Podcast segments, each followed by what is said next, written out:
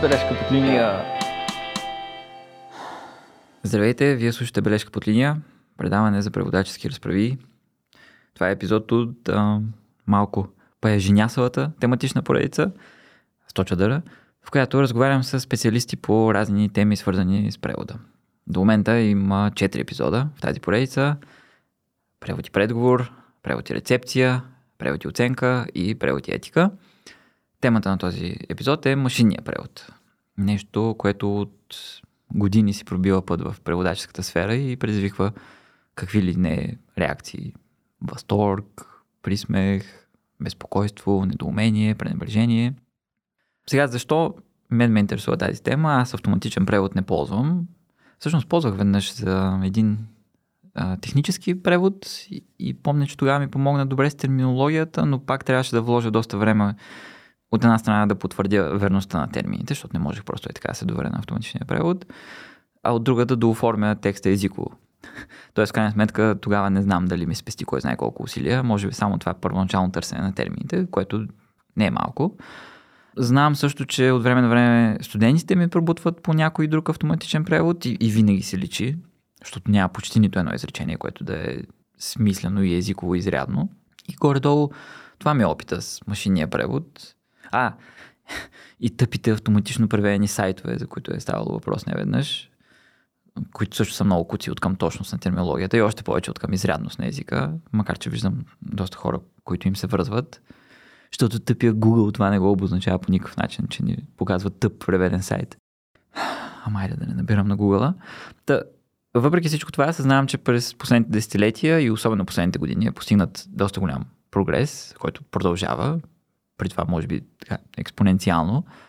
Знам, че автоматичните преводачи се справят все по-добре с определени задачи и макар, че художественият превод все още не е сред тях, наистина, поне сега, исках се разровичкам в тази тема, за да си отговоря или по-скоро да си задам два въпроса, които ме вълнуват поради общо любопитство и личен интерес.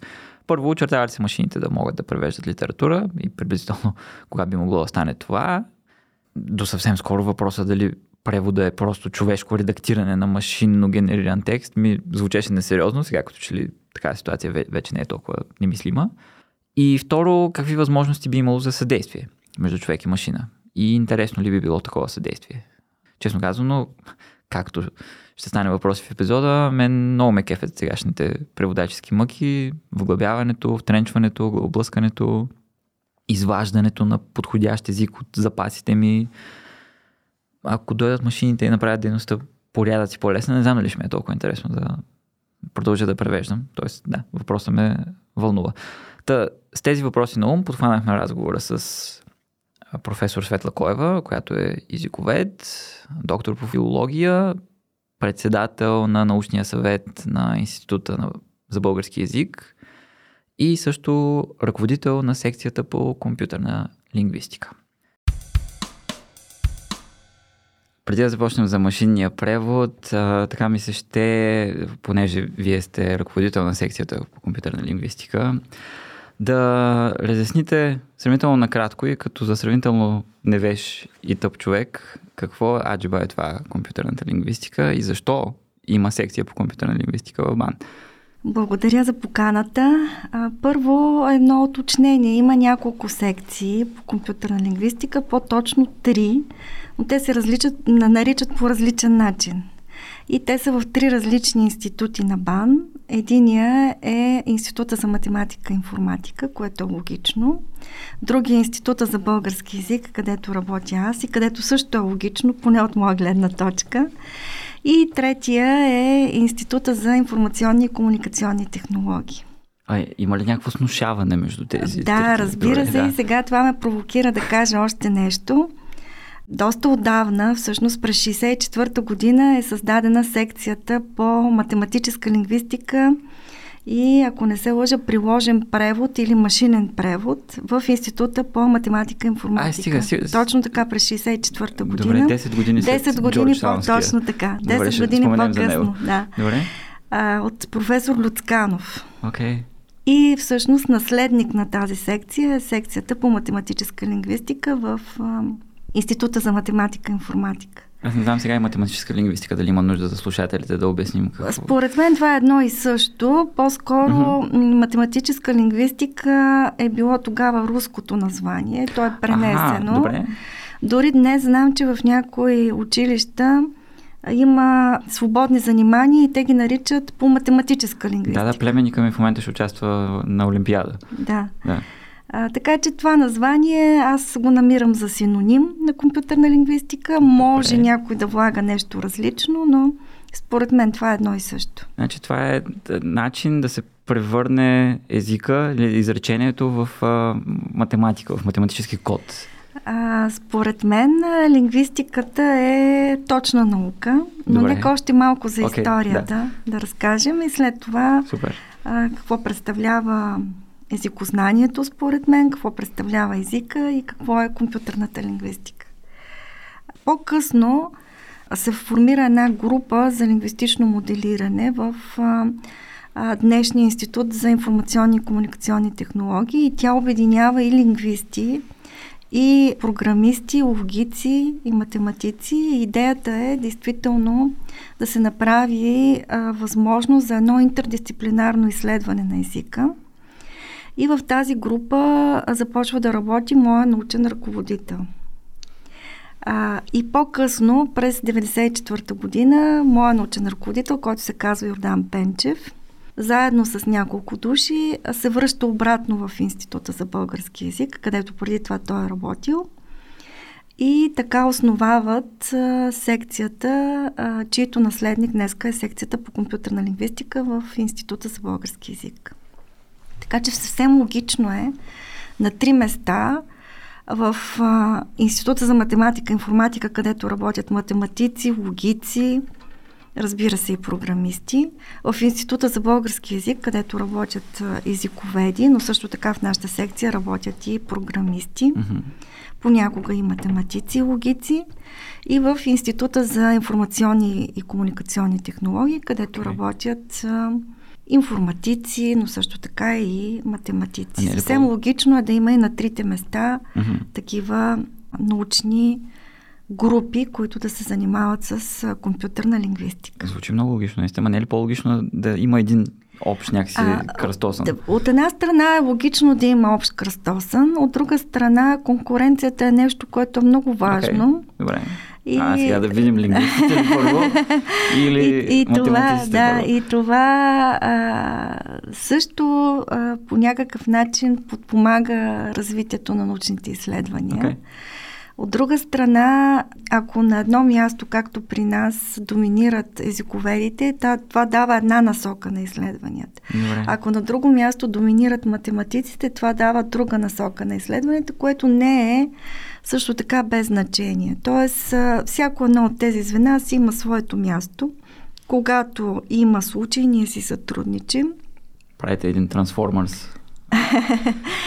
Правим различни групи за участие в различни проекти. Супер. Например, в а, Института за информационни и комуникационни технологии има а, добре развита технология за преобразуване на реч в текст и обратно за преобразуване на текст в реч и също така приложения, които работят добре. В началото на изследванията сме работили заедно, по-късно обаче ние преценихме, че това са различни задачи от нашите задачи и продължихме да работим в други направления. Okay. Това е един пример за съвместна работа, която сме осъществили заедно. И сега да се върнем на езика. Така. И на езикознанието, което или лингвистиката, това, са, това е науката, която изучава език.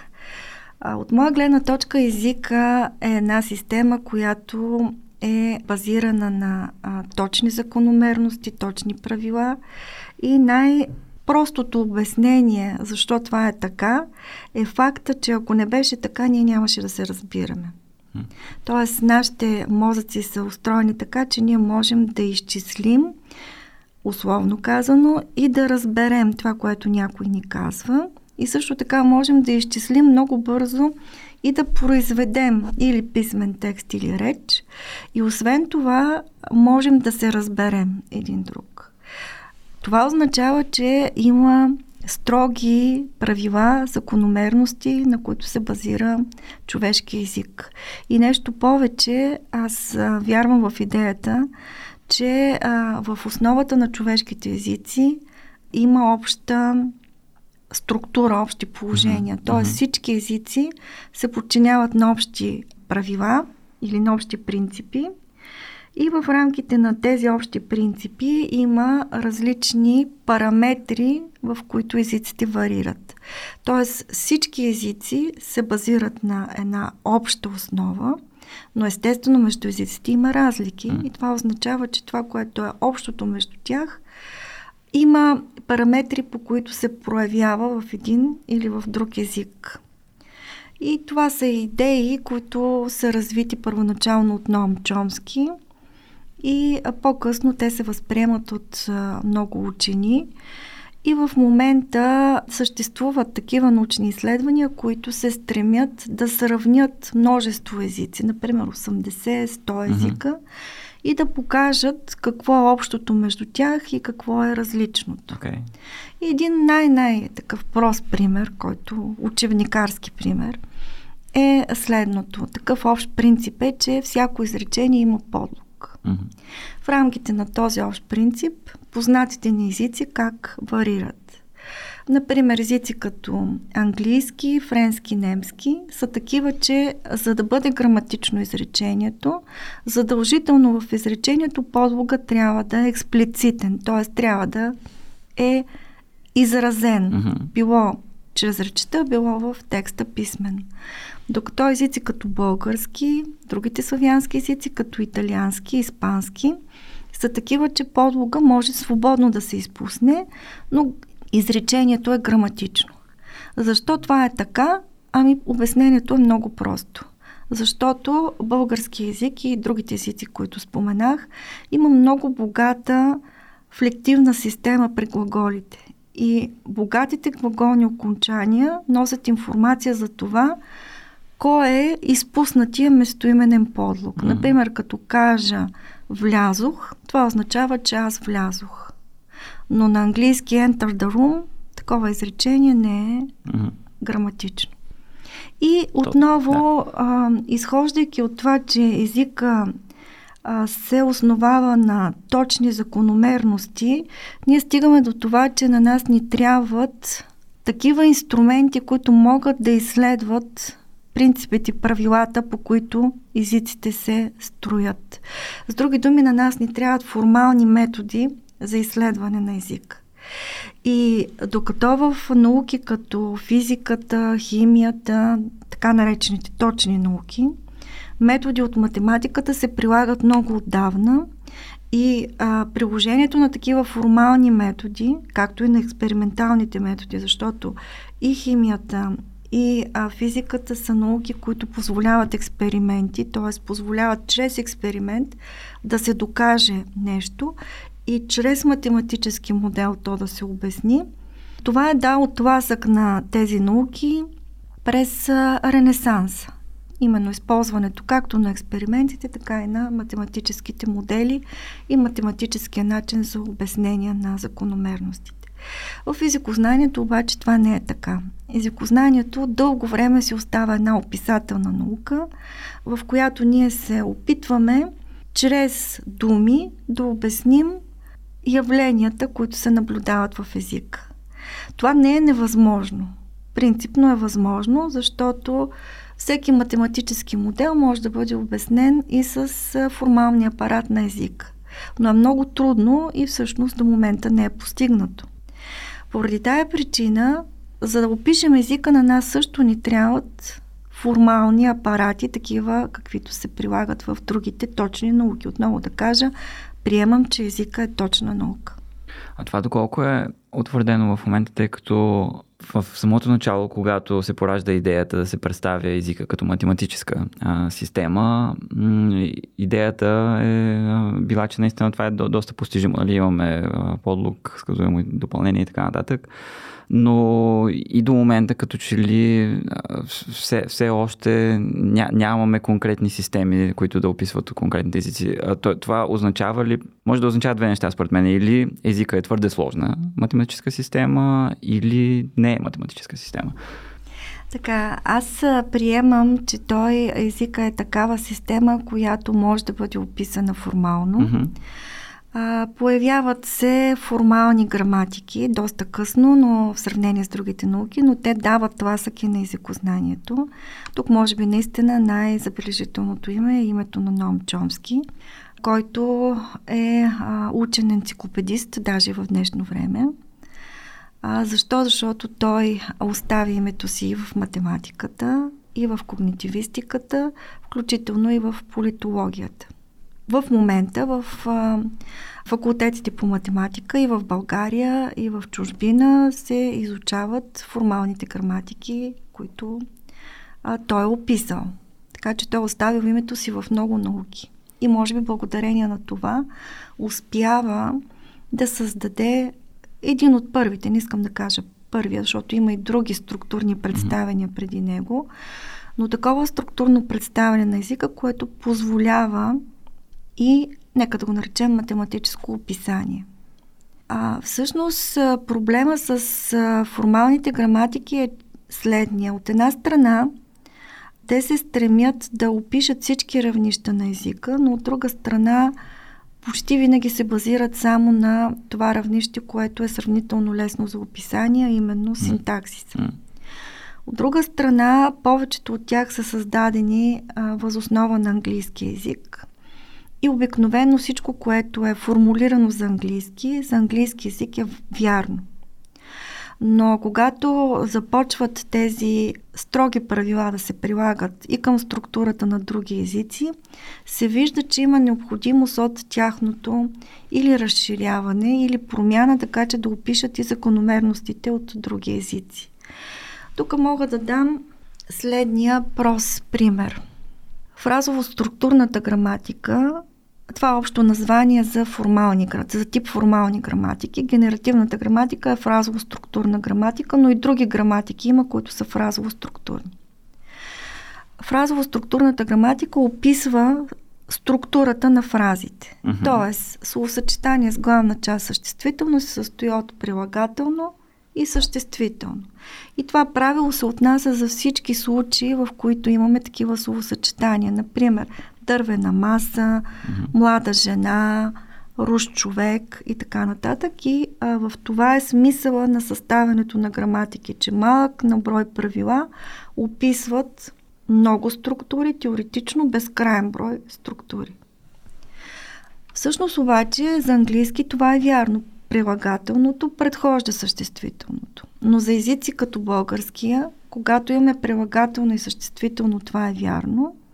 Но когато имаме, да кажем, глагол и съществително, което е негов обект, обекта може да бъде или допълнението, както преди, така и след глагола. Тоест там това, този ред на конституентите или на елементите, които съставят фразата, просто не е, не е правилен. Mm-hmm. И тогава изходът може да бъде следния. От една страна, за езици като българския, може да създадем граматики, които са два пъти по-големи от английския, грубо казано, разбира се, за отразим словореда там, където е свободен. Ако направим това обаче, връзката между български и английски изведнъж се губи в тези граматика. Това са езици с много близка структура. И така, фразово-структурните правила са заменени от два вида правила. Т.е. на тяхно място имаме едни правила, които се наричат правила за непосредствено доминиране, т.е. коя категория, да кажем, глаголната група непосредствено доминира над глагола и над съществителното, което е негово допълнение или негов обект. Аз се изгубих малко вече. Добре, Да. но не задаваме реда на думите. Добре. Защото не пишем. Математиката се пише на дъската. Точно така. Добре, в самото начало каква е била идеята на тези изследвания? Просто м- има, имало ли е някаква прагматична идея или някой си казва, бе, тук трябва да видим как работи езика, трябва да, да го си го обясним просто това човешко, Ами, тая човешка а, нужда да се обясняват А, явленията около нас. обяснението е прагматична идея, освен Мгм, това точното описание. Защото когато нямаме точен модел за описание и се опитваме с думи, това е много трудно Мгм. и обикновенно бъркаме. И затова и до ден днешен, ето това е нещо по-простичко, което ще кажа, и до ден днешен в учебниците по български язик, защото те са описателно написани, има много грешки в дефинициите Мгм, и много противоречия. Да. И със съжаление казвам следното, че преди около 5 или 6 години бяхме поръчали всички учебници от първи до 8 клас, а, издадени от различните издателства. И наистина със съжаление го казвам. Мгм. Сега надявам се за тези учебници, които към момента са валидни, това да не е вярно. Но аз си направих следния жесток експеримент. Където и да отворя произволно, всеки един от тези учебници, като се зачете, намира грешка. Хм. Сега това, нали, тук така звучи а, наистина страшно. Грешката може да бъде от различен характер. Тоест някои грешки бяха допустими. Тоест, като казвам грешка, имам предвид и това, че някъде нещо виждам, че може да се каже по-ясно, по-достъпно за учениците. Не е необходимо да бъде толкова сложно предадено. Някъде упражнението може да бъде направено по такъв начин, че децата да разберат много по-лесно. Имам предвид okay. всякакъв тип грешки. Не само, но имаше и грешки, които са фактологични грешки. Мгм. И това как вече се прехвърля към идеята за, маш... за машинния превод. Може би е време да преминем Бе, към... Нека да преминем и към машинния превод. Към темата. Иначе, иначе за, за Чомски, доколкото аз разбирам той какво е правил, то е свързано с превода, защото после има един изследовател на превода, Юджин Найда, който mm-hmm. всъщност взима идеите на, на Чомски и се опитва да изкара преводаческа теория с тях. Наистина, че а, има различия между структури, структурите на езиците, но те съвпадат по някакъв начин. Да речем във френски а, прилагателното ще е след съществителното и това примерно се въвежда в сега Юджин Найда не говори за машинен превод, но преводача, когато го прави това, просто а, прави анализ на изречението, изкопава така наречената дълбока структура, mm-hmm. мисля, че Чомски така я нарича. Да. И оттам нататък си казва, е тук, нали, примерно е казано жена млада на френски, обаче аз няма да напиша на български жена млада, ами ще напиша така. млада жена, нали? Това е най-базисно идеята Точно на така. Ами ето вие всъщност това, което казвате, е, за разбрахте какво представлява фразово-структурната граматика. Okay показва дали фразата се състои от прилагателно и съществително, но тя задава реда. И следващия тип граматики са такива, които показват от какво се състои фразата, но не задават реда на единиците, които... Тоест, това е един по-висок, една по-висока степен на абстракция. Знаем, че имаме прилагателно съществително, не задаваме реда и вече в зависимост от езика mm-hmm. казваме в един език е отпред, в други език е следва главната част. Но това как се... А... Сега, нека, аз се опитвам стъпка по стъпка, okay, да, да а, макар че няма да успеем дори стъпка по стъпка, защото нали, в рамките на един час да, да сложно, човешко да. познание, което е нали, цял институт доста има голямо. За него, не да. само цял институт, цял свят да, работи да, за това. Да. И множество изследвания има, не всички дори са известни, защото mm. в компаниите не всичко, което се прави, то става публично достъпно. Всяка компания си mm. има и а, корпоративни тайни и това е нормално, защото има конкуренция, така че okay. не всичко дори знаем от това, което а, виждаме. Подозирах, Но... че ще излезе такава Да, да, факт, така е, да. да, така е, така е. И това, как да кажа, няма нищо лошо в това. От друга страна, тук пак се отклоняваме, има научни открития, които не са приложени. Okay. И това може да бъде м- по две причини. Не са приложени просто защото не им е дошло времето. Mm-hmm. Или пък не са приложени, защото са а, много голяма конкуренция за останалите и някак си mm, okay. има едно негласно, според мен, нямам доказателства, а, но има, да, още, да, да, да, има едно негласно разбирателство, все пак конкуренцията да е на някакво равнище. Но аз, доколко, да се, да. доколкото разбирам, всъщност, ма, айде, това е малко изпреварване на mm-hmm. нещата, но може би някои, и някои компании вече не знаят какво става. Примерно някои компании, за, които разработват машинни преводачи, а, понеже там нещата са оставени в алгоритмите разбира се, на ръцете на алгоритмите има и нали, човешка намеса, обаче да, това доколкото разбирам мен, в момента... Да, това според мен е една мантра, след като невронните мрежи са открити доста отдавна. Просто не, okay. се, не се прилагат, защото не е имало изчислителна мощност. В момента, в когато имаме технологично ага. развитие, компютрите стават толкова мощни, че могат да uh-huh. правят тези изчисления, съответно научната, научното откритие за това, че можем да използваме такава технология като а, невронните мрежи, Добре. получи практическо приложение. Ще питам се И сега да кажа мрежи. за това, че е мантра, че всъщност mm-hmm. ние не знаем какво става. Ми знаем, знаем какво okay. става. Не е да не знаем. Защото аз четох, че да. примерно преди невронните мрежи, даже може би преди статистическия mm-hmm. модел, и ще стигнем до това. Добре. А, примерно, когато превода е а, базиран на правила, това е един от най-ранните mm-hmm. видове преводи. А той изкарва нещо и за нас е очевидно какво е направила машината. Обаче в момента неврон, невронният преводач, така, като да. изкара нещо, ние не знаем точно каква процедура е извършил той.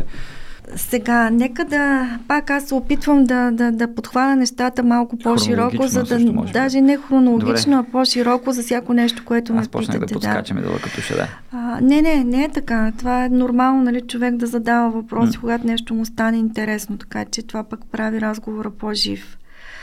Правилно казахте в началото, машинният превод се базира на правила и действително тогава, когато формулираме правила и видим резултата, ние знаем, Кодирали сме това знание, получаваме друго, значи някъде при нас има грешка. Теоретично казано, правилата би, биха дали идеален превод, но това не е възможно, защото а, езика е една много сложна структура. Значи ние трябва да имаме много правила, множество изключения, като тези правила и тези изключения за всяка двойка, при това не само двойка езици, ми посоката и обратната посока също е различно. Едно е да превеждаме от български на английски, друго е да превеждаме от английски на български. Трябват нови правила. Така че това е много сложно занимание. Да, аз дълго време не се бях замислил за това. Мислех си, че... Така е, да, така да. е. Много сложно занимание. Но това в момента е очевидно Но в началото това е бил пътя. Okay.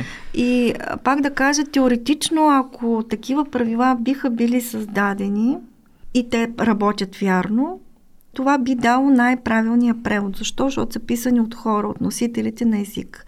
Има такива системи, които дълго време работеха, базирани на правила, например на Систран, mm-hmm. системата, и те достигах, достигнаха доста добро съвършенство. Също така, един мой докторант, Лачезар Джаков, преди да ми стане докторант, държа да подчертая, беше направил съвсем сам система, базирана на правила, която превеждаше между пет езика. А при това един език беше турски, т.е. език, който има различна морфологична структура в сравнение с езици като български, английски и немски. Т.е. той беше постигнал това, разбира се, с много труд. Как точно, сега това сигурно е някакъв огромен въпрос, обаче на мен просто ми е интересно как точно казваме на компютъра, абе тук тия правила ги разбери по този начин и преведи този текст от този текст. Как, как Това вече трябва, когато, на, когато работим с правила и когато нас правилата ни са ясни, да. това вече е въпрос на програмиране. Тоест, програмист трябва да формулира, в смисъл, някакви цифри, трябва да ги преведе там. точно така Добре. в някакъв компютърен език. Okay. И могат да бъдат различни. На какъв език се програмира, ако става въпрос за правила, вече това е следствие. Тоест там си има едно множество ако, то, ако, то, точно такива да. неща. Точно okay, така, да. Добре. Вече с компютърна програма става програмирането с правила. Добре. А, това, което реших, че трябва да кажа и което смятам, че е важно, е следното нещо.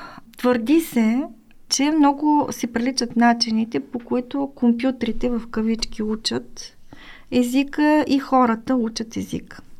Когато а, сме деца, научаваме езика посредством примерите, които чуваме. Тоест, средата, която ни заобикаля, ни дава информация за това, кое е правилно и кое е грешно. И, и ние... доста по-късно почваме да учим правилата. Точно всъщност. така. Да. На по-късен етап, ако искаме да учим чуж език, ние го учим с правила. Тоест, когато учим а, в училище чуж език, да. ние вече е, нямаме средата, защото не го учим, например, английски в Англия, да. ами го учим в България и начинът по който го учим е с правила. Освен когато се пуснем на сугестопедия или нещо такова. Да, на друг, друг метод, така. Аналогично прави се тая, макар и груба аналогия, че а, компютъра, когато не разполага с достатъчно данни, mm възможността да научи как да превежда е посредством правила. И това е първия, което включително е първия метод за превод и включително това е свързано и с възможностите за обработка на информация. Първият компютър, на който аз съм работила, в пъти по-слаб от телефона, който носи. Mm-hmm. Нали? Това е, за всеки е така. Ясно, да. А, така че технологичните възможности тогава са ограничили а, изследователите до тази единствена възможност, правила, защото просто не може да бъде обработена информация по друг начин.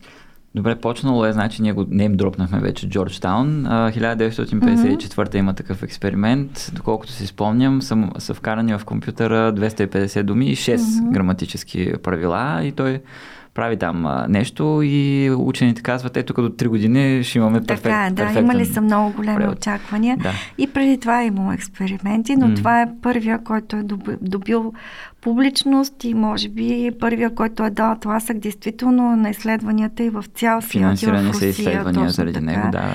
За да нали, постигнат конкуренция различните държави, да. защото това е важно. И после няколко да десетилетия по-късно давачите на пари са казали, аре, ако останали за 3 години, ще тук да има превод и малко са ги скъсали след това. Така е, така е. И Но... сега обаче да се Добре, върнем давайте. на това как хората и компютрите учат. Добре.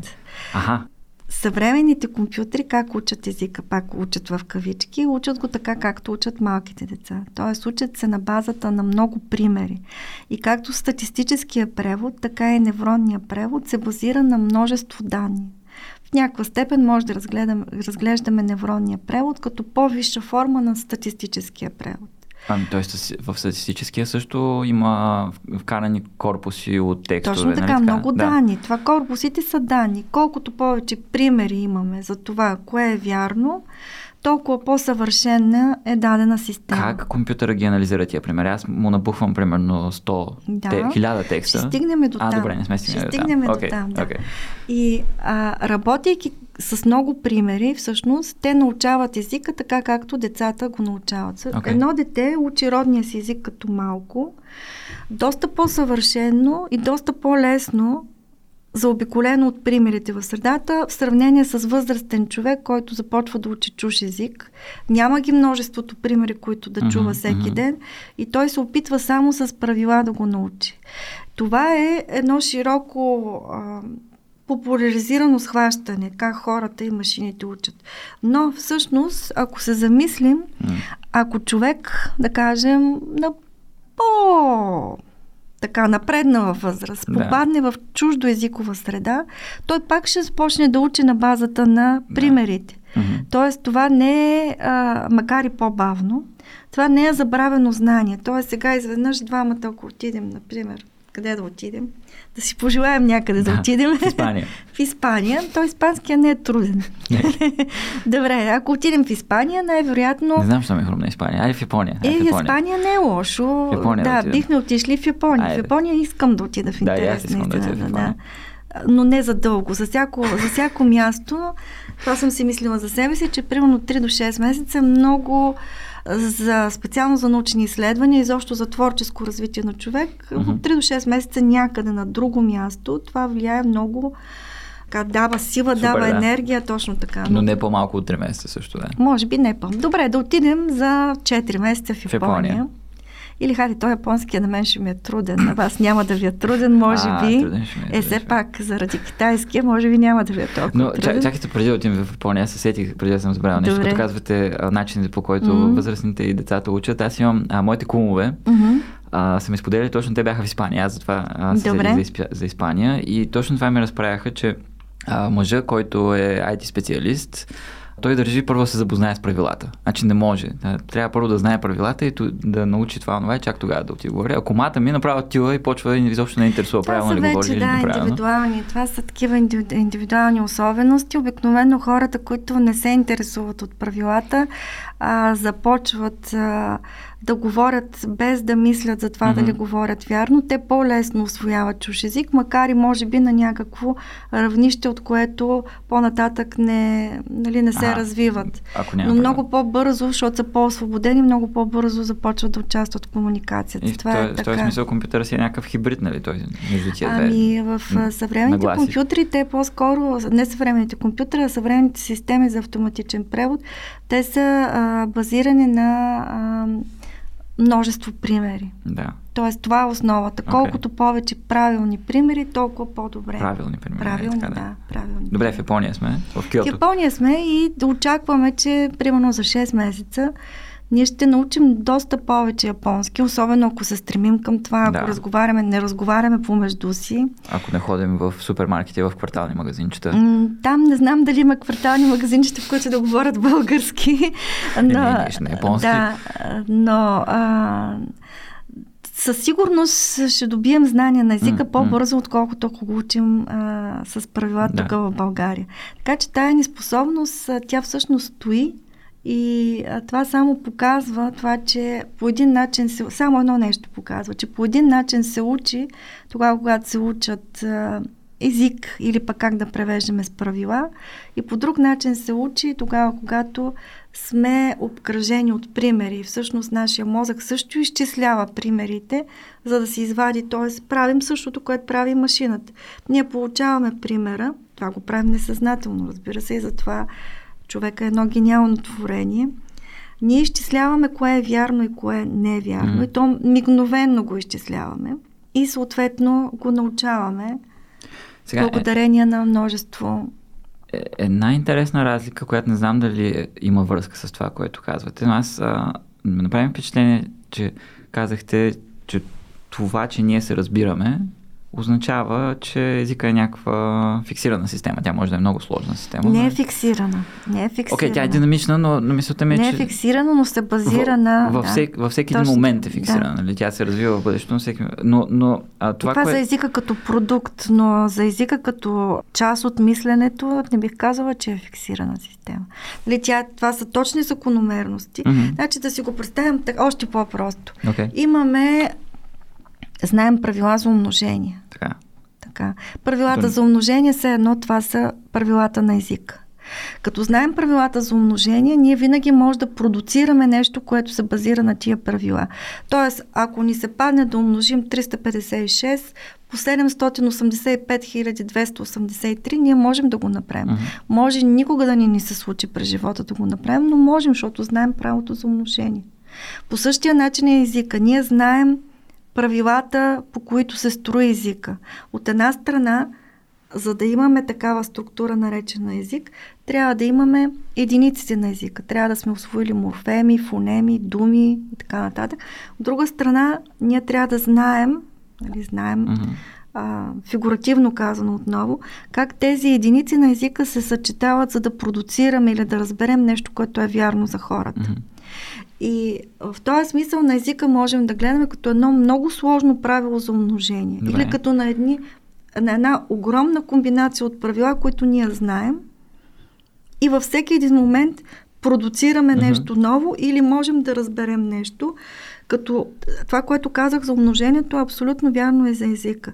Може комбинация от думи или комбинация от значения никога да ни, ни се наложи нито да разберем, нито да произведем. Но можем да го направим, защото знаем език.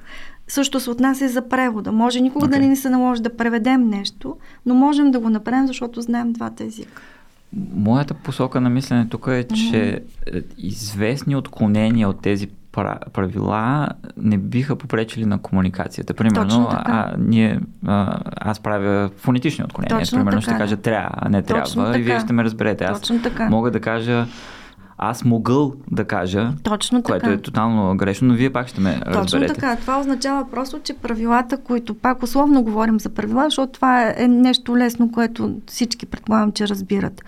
Те са толкова а, съвършени, бих казала, това, което човек може и това, което човек знае, толкова е съвършено, че той всъщност а, знае кои отклонения към кое правило се отнасят. И така най-общо казано, можем това да го разберем с а, начина по който се, а, се прави анализ на реч и съответно генериране на реч.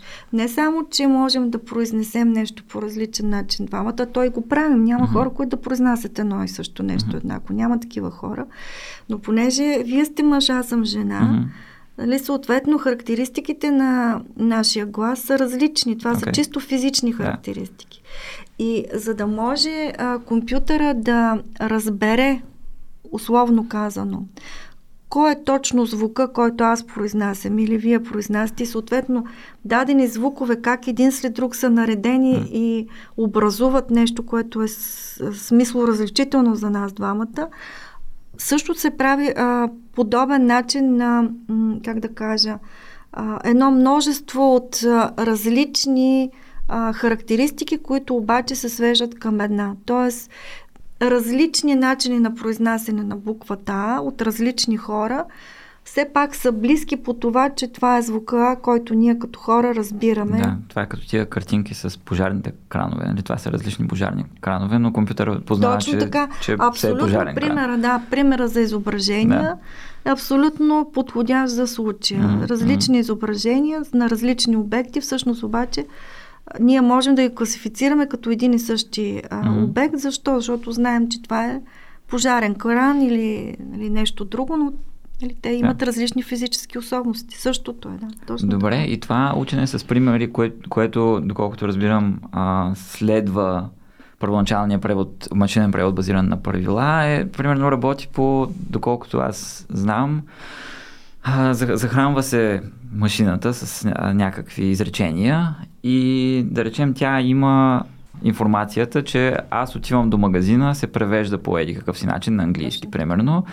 И ние можем да я накараме да преведе. Аз отивам до зоологическата градина и тя ще вземе първата част от изречението директно от примера, който има, а зоологическата градина ще се вземе от речника, който е вкаран. И така ще успее да преведе това изречение. Така, Това, това е може би Да, най-базисния... статистическия машинен превод, нито както и невронния, си приличат по това, че те работят с, както с паралелни корпуси, в най-добрия случай а, преводите да са направени от човек, но това не винаги е възможно. Добре, паралелен, паралелен корпус ще, ще. Означава да. текста на един език да е преведен на друг И това, език. и това се вкарва като...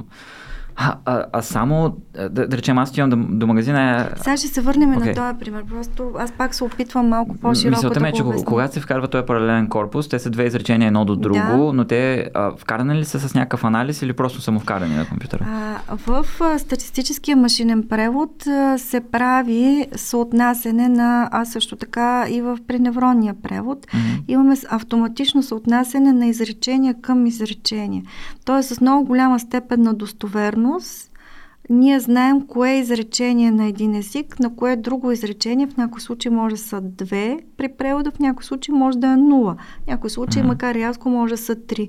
И обратно. Тоест ние знаем кое е изречение, на кое е друго. А вътре в самите изречения? Също така. Добре. Коя дума на коя дума съответства. Или фраза, примерно, защото... това, Също да. така. Това е за статистическия превод. Коя фраза на коя фраза Ма, съответства. ние ли го въвеждаме това, за компютъра да го научим? Или? Автоматично се, а, това се прави, то- защото в, а, в, а, за да го направи това човек, би било много бавно. Той как, компютъра как ще познае дали да вземе дума за дума или фраза за фраза?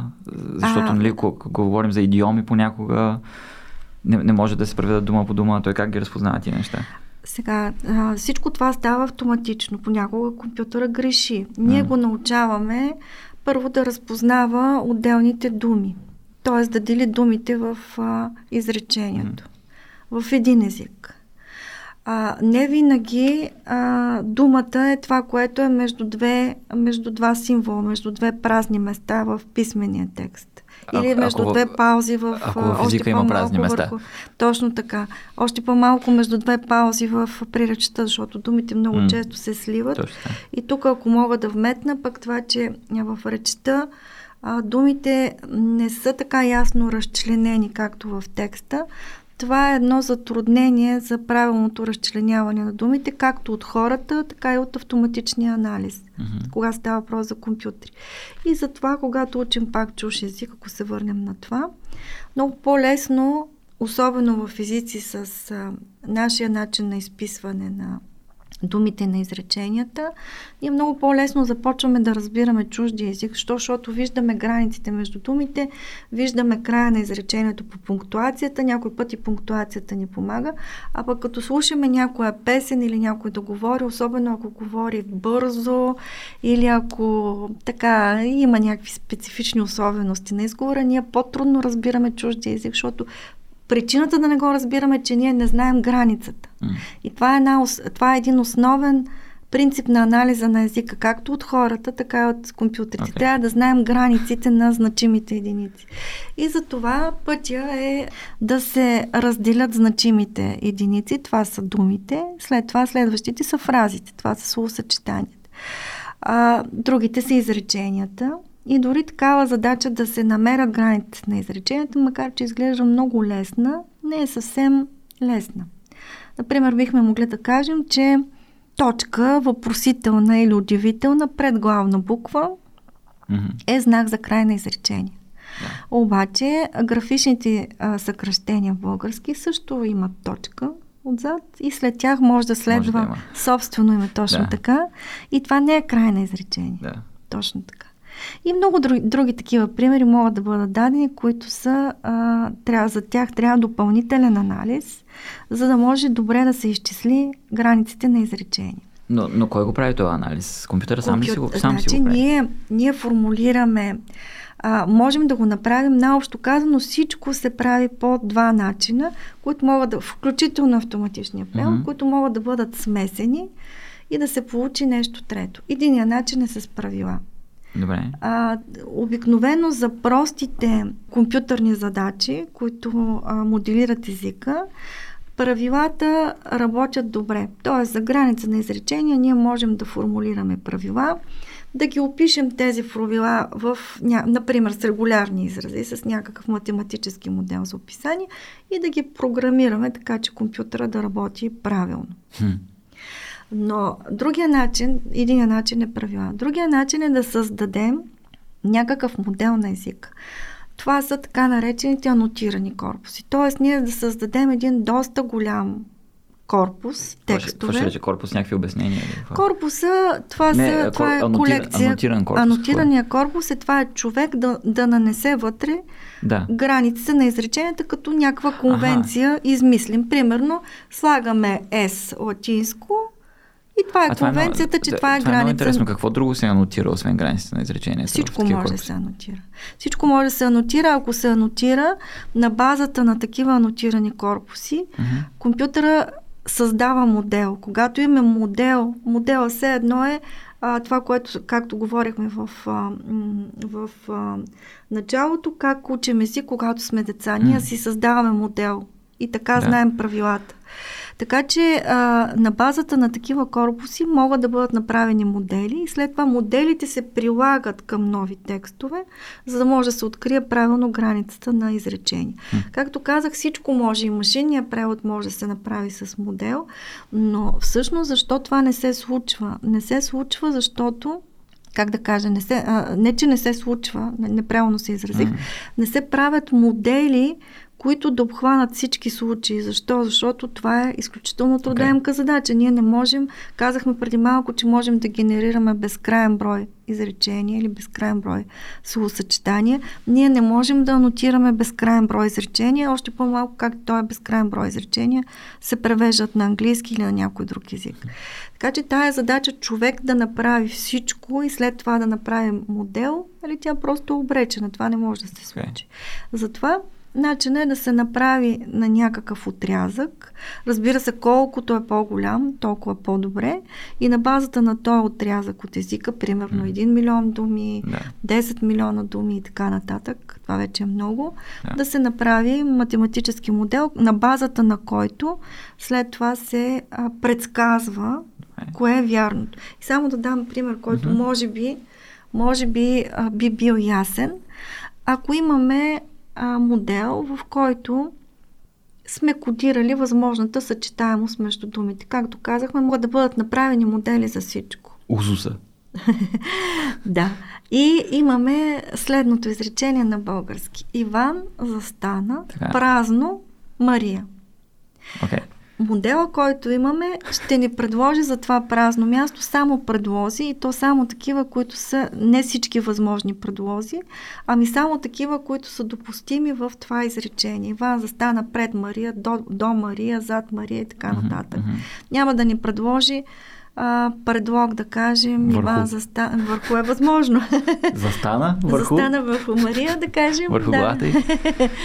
Може, може. Теоретично е възможно, да, и това да се каже, но може би рядко, с някаква степен а, пак на достоверност ще ни ако предложи. Ако Мария е легнала и той застане върху корема и, примерно, или нещо да, такова. Да, може да се, може да се каже, но Иван застана около Мария. Да, да. Пример. А, тоест, вие тук говорите за невронния модел вече или? А, и а, да, невронни, невронните мрежи добре, момент, и статистическия добре, модел да са различни mm-hmm. начини, това са различни технологии за изчисляване. Добре.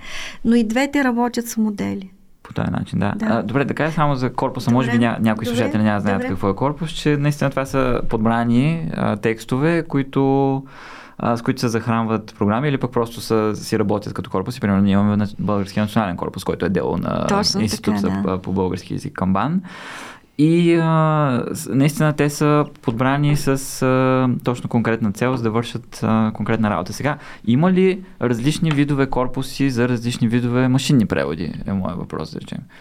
Какво разбирате под различен ами, вид? Ами, примерно, ако аз се занимавам единствено с превод на финансови документи, да, да, аз да. може би не бих искал моя корпус да е захранен с художествени текстове. Със сигурност, със сигурност и това е една от причините машинният превод все още да не е абсолютно съвършен. Причината е а, именно паралелните корпуси, които се използват mm-hmm. за машинен превод. Ако имаме а, паралелни корпуси на приказки, автоматичният преводач ще превежда много добре приказки. Ако имаме, както казахте вие, паралелни корпуси на финансови документи, mm-hmm. много успешно ще превежда финансови документи. Обикновенно такива сфери като финанси, какво друго да кажем, право до някаква степен. Такива сфери, които условно казано в тях има контролиран език. Тоест така. език, в който няма метафора, а, езиковите средства, които се използват обикновено са малко, включително и граматичните средства. И тогава това преводът там е по-лесен. Защо? Защото можем да снабдим компютъра с достатъчно много примери, които да изчерпят, условно казано, mm-hmm. възможностите. И той може да се научи, пак условно казано, върху това, което има. И след това, което исках да дам като пример преди малко за статистически превод и това, което вие всъщност подхванахте, mm-hmm. и аз оттам се сетих, че можем да го направим. Например, ако имаме следния паралелен корпус, който се състои, да кажем, от три изречения. Изречението I love this boy mm-hmm. и на български аз обичам това момче изречението I love this dog и на български аз обичам това куче. И изречението They love this boy. Mm-hmm. Те обичат това куче. А, и това ни е корпуса, okay. с който разполагам. Иначе корпусите са обикновено от милиони, милиарди изречения и така нататък. Mm-hmm. И сега идва изречението, което трябва да преведем от английски на български. They love this dog. Mm. И всъщност какво се случва. Това звучи като задача от а, Олимпиада по... Аз вчера гледах едни примерни задачи по математическа лингвистика. Това е статистическия да. машинен превод. Okay. И Добре. какво се случва? А, когато имаме съотнасяне между изречения към изречения, ние вече знаем кое е изречение, автоматично кое е изречение, с кое е съотнесено. Когато имаме съотнасяне дума към дума, ние знаем, че I се съотнася с аз, they се съотнася с те и така нататък. И можем да изчислим, че аз Два пъти е преведено като, т.е. А е обратната посоката, два пъти е преведено като аз, а Дей веднъж е преведено като а, тук вече е статистиката. Веднъж е преведено като те. Лав два пъти е преведено като обичам и веднъж е преведено като обичат от They love this boy. Mm-hmm. И тогава, когато имаме изречението They love this dog, за това, че love два пъти е преведено като обичам, Обича. но само веднъж като обичат, компютъра веднага ще даде изречението те, обича, те обичат. Те обича. Те обичам, те обичам, нали, аз обичам, те обичам. Ага, добре. Това, това куче ще го преведе вярно. А това е много хубав пример. Той ще го преведе, те ще го преведе вярно, но а, обичам ще го преведе в първо лице, защото има два примера, че лав се превежда като обичам и само един пример, че лав се превежда като обичат. Както Извиняйте. Да, да, няма нищо. Ами, в, а, вчера на този семинар, на който ме поканихте, за, mm-hmm. а, за какво се водеше семинар? А семинара е а, координиране на езиковите ресурси в Европа. Да, там имаше а, един а, човек, който а, презентира един вид машинен превод и показа как а, chair да, а, точно в смисъл така. На, да, на стол се, да. се, се превежда като председател, просто като... За, да, точно така. А, просто, просто като, защото в тяхната база данни така, chair е много повече председател, председател отколкото точно стол. Така, точно да. така. А това е проблем... Множество примери има такива. Това, това е проблем и на невронния превод все още.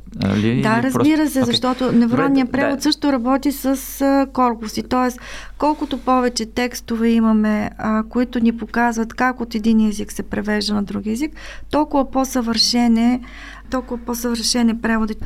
Примера, който дадахме, беше за превод дума към дума, статистически базиран.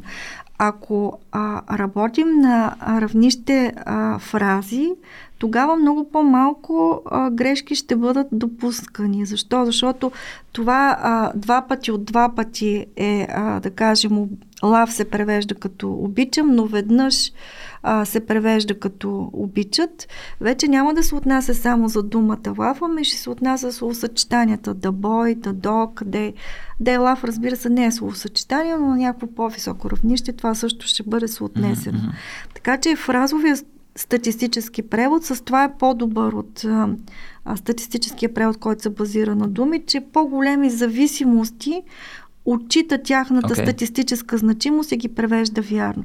И сега, ако се върнем на невронния превод, всъщност много трудно е статистическия превод да работи на равнище изречения, защото изреченията са не само прости, може да са сложни, там да са навързани много думи.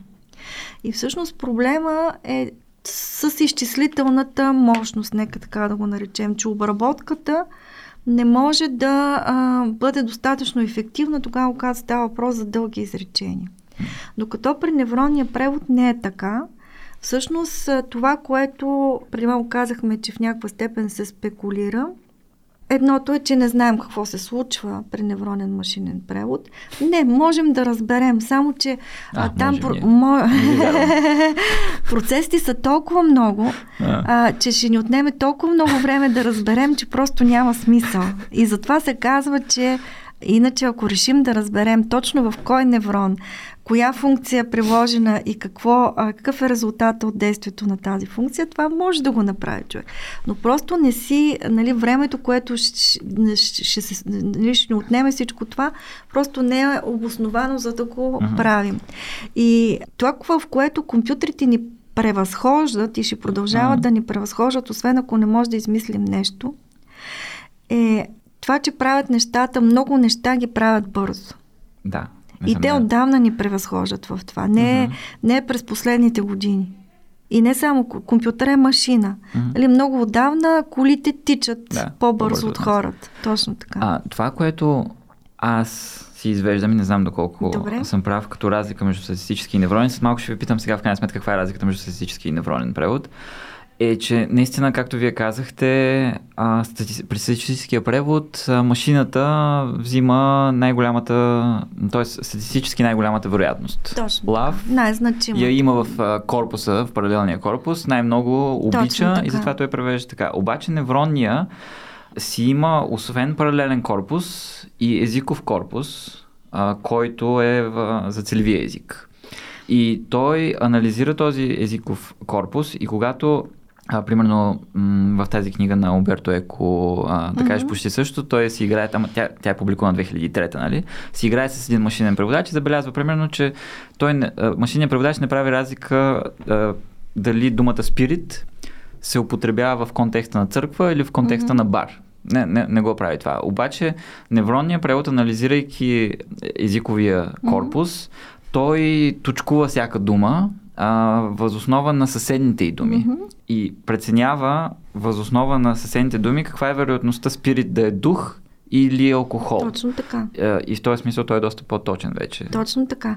Всъщност, за да бъдем съвсем точни, при статистическия превод се използва едноизиков корпус на целевия Добре. език. Това също се Дайте прави. да видим сега каква е разликата и защо статистическия превод не се справяше и ние дълго време преводачите му се смяхме и си казахме, а да бе, да, машинният преводач а... замени машинните преводи, обаче и, и тук е едно признание, понеже ме ме вълнува от доста време машинния превод като идея и си мислех тук да обсъждаме машинен mm-hmm. превод и първо с а, една преводачка Русанка Ляпова и бях, бях дал тя беше превела една книга от хрватски. Mm-hmm. И аз казах, я вземи един абзац от оригинала, да, да го преведем в някой машинен превод и да му се посмеем тук в ефир. И, и тя го вкара и той се справи доста добре. Това беше 2020 година и аз тогава не го вкарах, защото то нямаше много-много какво да се обсъжда, понеже сега не беше перфектно, но беше очудващо добре. И аз от тогава ми се върти идеята да се пробва в да, това. Да, сега ако се върнем на това дали е перфектно или не, всъщност след 2000 година доста бързо се развива машинния превод и на доста примери сме свидетели как ние може да очакваме грешки, обаче всъщност компютъра превежда правилно и обратното. За примери, които на нас не се струват като хора относително прости, компютъра може да сбърка. И основната да. причина е много проста. С какво е научен компютър? Т.е. кои са тези корпуси или кои са тия паралелни текстове или кои са тия едноязикови текстове mm-hmm. за целеви език, а, за да може той на базата на множеството примери да произведе правил, да изчисли и да предскаже правилния резултат. Mm-hmm. И всичко това обаче си представете колко бързо се случва, защото ние ги виждаме мигновено. Това са да. наистина едни да, огромни изчислителни възможности. И тук, ако се върнем на въпроса по какво си се различават, аз по-скоро бих казала по какво си приличат. Те си приличат по това, че работят с множество примери. Mm. Ако трябва най-общо да кажем по какво се различават, различават се по възможността в единица време да се изчисли дадена зависимост. При невронния превод е много по-съвършенна тая възможност, защо? Защото, както казахте, ако пак така най-най-най-грубо си служим с нали, нещо, което може да стане разбираемо за повече хора, а, всяка единица може да не е дума, може да са и повече думи. На всяка дума се приписват различни характеристики. Като тук, а, ако говорим за нещо познато, ние сме в едно триизмерно пространство. Uh-huh. И в училище сме учили за вектори в равнина и за вектори в триизмерно пространство. Когато говорим за невронен превод, единицата или думата се поставя в едно 500 векторно пространство. Т.е. толкова много характеристики се приписват или в едно 1000 векторно пространство. Т.е. вече нашия свят става от триизмерен, става 1000 мерен. И на всяка дума, в зависимост от нейните особености, се приписват разбира се, с числа, с стоености, mm-hmm. тя къде е по отношение на останалите думи, с които би могла да се срещне в едно а, в един контекст. И това, както казахте вие, нали, този е пример с а, английски, това и за български, разбира се, може да се даде. Друг пример, който аз бях приготвила и който е свързан с а, превода е кет, нали, котка, обаче mm. кет е абревиация, ако се напише с главни букви, може да значи котка но също така е абревиация за компютърно подпомогнат превод. Computer Assisted Translation. Точно така. Mm. И всъщност от контекста едното или другото при невронния превод, невронната мрежа, тя ще ги кодира, нека така да го наречем, с различни числови стойности. Тоест, тоест, както вие казахте, всъщност това го е имало като идея, но а, просто Точно изчислителните така. възможности Точно не са били така, достатъчни. по-късно и вече след 2010 година започва да се развива по-сериозно и след 2016 можем да кажем, че постепенно всички да. Както с... стигнахме до това заключение. Да, ние с вас да. се опитвахме да намерим някакъв да. машинен преводач, който работи на статистическия модел и не можахме да намерим. Ами, всъщност. всъщност само за един можем да предположим. Но той изказваше сходни резултати така, с да, тези, нямаме, които останалите. Да. Макар, че един резултат, който вие намерихте, всъщност някак си насочва към това, че може би все още има там Този статистически. С, а, Великия Гетби, където бях вкарал ли? Честно казано, аз много не ги гледах. Чакайте да го намеря. Сега не да. мога да се сетя. Е, сега ще го покажа. Е, сега плавно преминахме към другата тема. ами да, всъщност това, значи това е едната разлика, че статистическия превод, доколкото разбирам, а, превежда наистина дума по дума или фраза по фраза, докато невронният превод взима цялото изречение и го анализира. И освен това, нещо, което е много важно и много впечатляващо, и кое, за което не се бях замислил преди да се заровя в тази тема, е, че невронният превод, не знам статистически дали е така, сигурно е така, но то при се, че изкарва резултата за секунди, той всъщност прави множество възможности, сигурно хиляди възможности, ако му вкараме един цял абзац, той изкарва стотици възможности за превод на този абзац и избира статистически най-добрия според него. И примерно преводачи като, като DeepL, а, не знам, ние не говорихме дали можем да ги споменаем или не, според мен можем.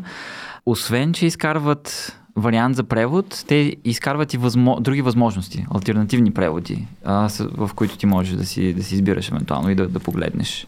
Та това е една основна. Дай да видим сега, сега ако тук. трябва тук малко, пак научно-популярно да внесем малко допълнителна яснота, невронният така. превод също се съсредоточава върху думата в контекста на останалите думи и прави предсказване за думата в контекста на останалите думи. Но тъй като се взимат множество характеристики на дадена дума и множество изчисления се правят, той е много по-съвършен и освен това действително работи на изречение.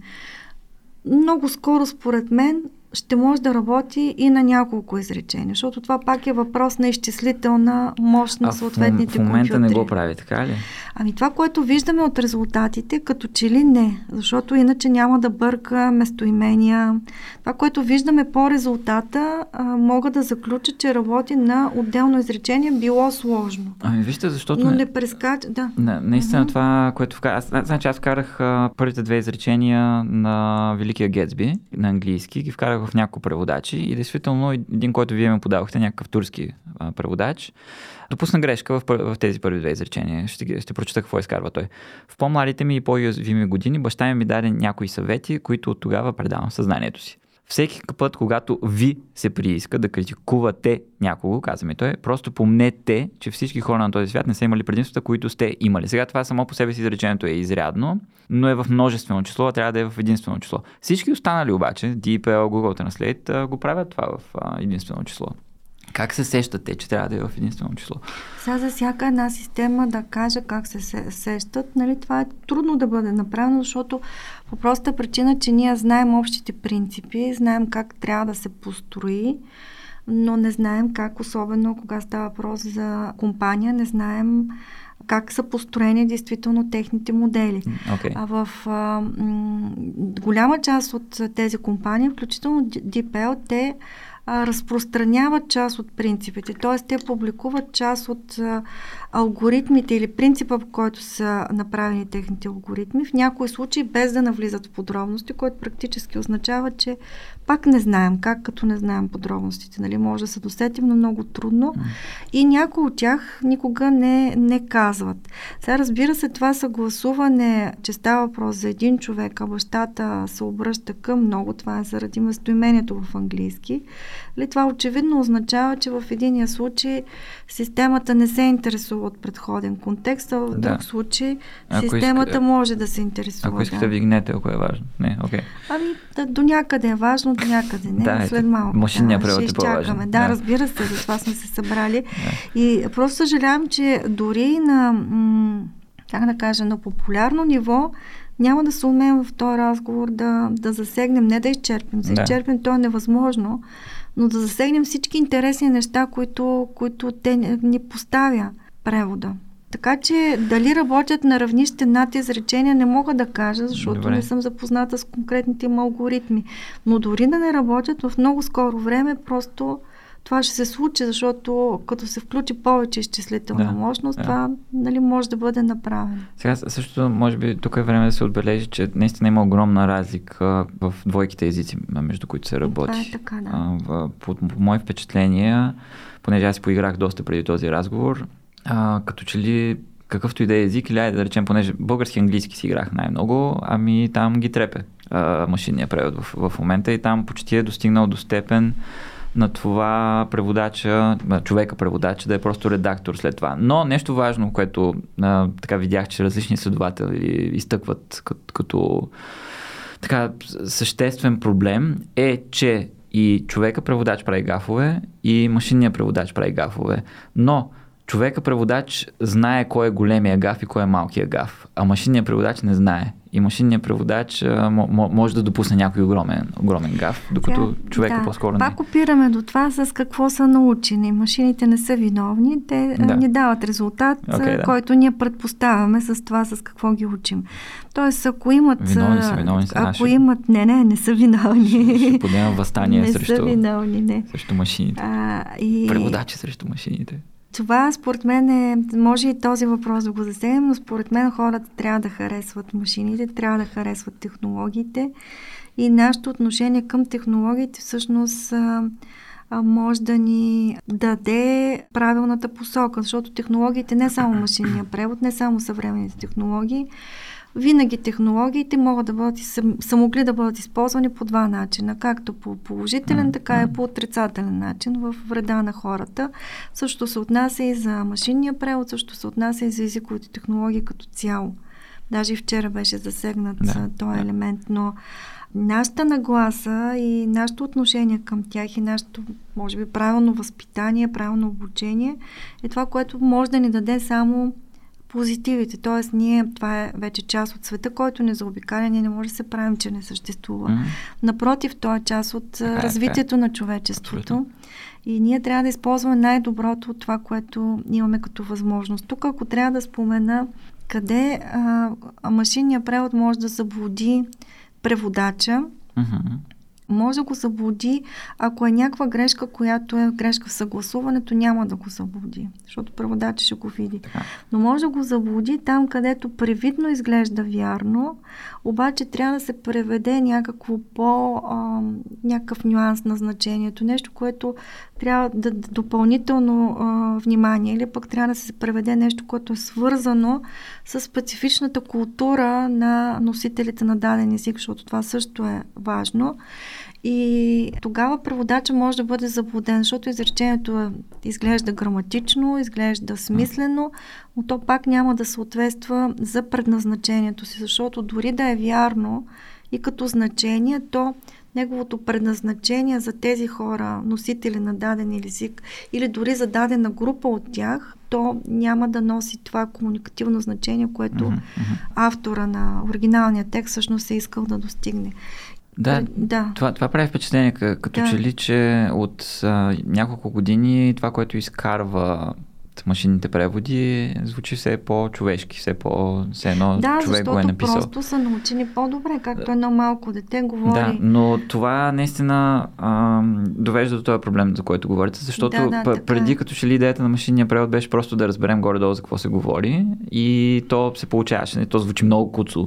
А, изобщо не става, примерно, за художествен превод, обаче разбираш какво, какво се казва. Обаче сега той, а, като че ли а, алгоритъма му е, му е задал да, да звучи човешки, защото този езиков корпус, Така който е, има да. там, той го сигнализира явно много по-внимателно и явно има много по-голямо наблягане на това да си звучи човешки. В този стремеж да звучи човешки, той може да замаже някакво Точно гавче. така. И преводача да не го види. Да, да. Но не трябва да отричаме в никакъв случай.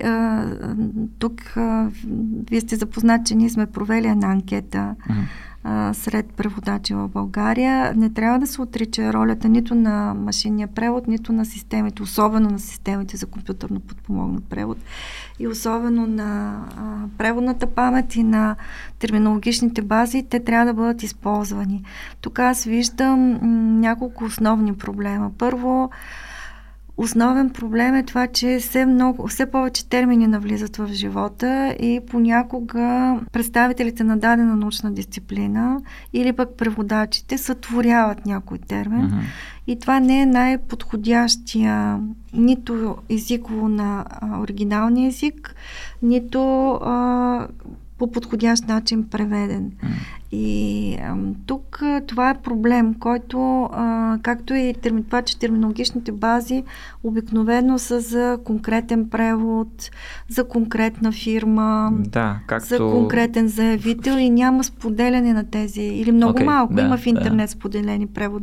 Има превод на памет, която е споделена. Това е на Европейската комисия най-вече. Mm но... но... Но дори тя, може би, мисля, че вчера един човек говори за, за нея и каза, че когато е станал цялата пътаклама с COVID, а, изведнъж нали са започнали да се произвеждат много документи във връзка с а, пандемията и а, машините преводачи не са били подготвени да, за всички да, тези да, медицински да, така термини. Е, така е. Машинният превод да, обикновено не работи с преводна памет. Преводната памет представлява много общо има между машинния превод и преводната памет, но преводната памет е когато вие като преводач mm-hmm. превеждате с а, система за компютърно подпомогнат да. превод и одобрите дадено изречение или даден фрагмент, преводната памет го запомня. Mm-hmm. Следващия път, когато стигнете до същото изречение или същия фрагмент, преводната памет ви предлага абсолютно също, което вече вие като човек сте одобрили mm-hmm. сте го превели.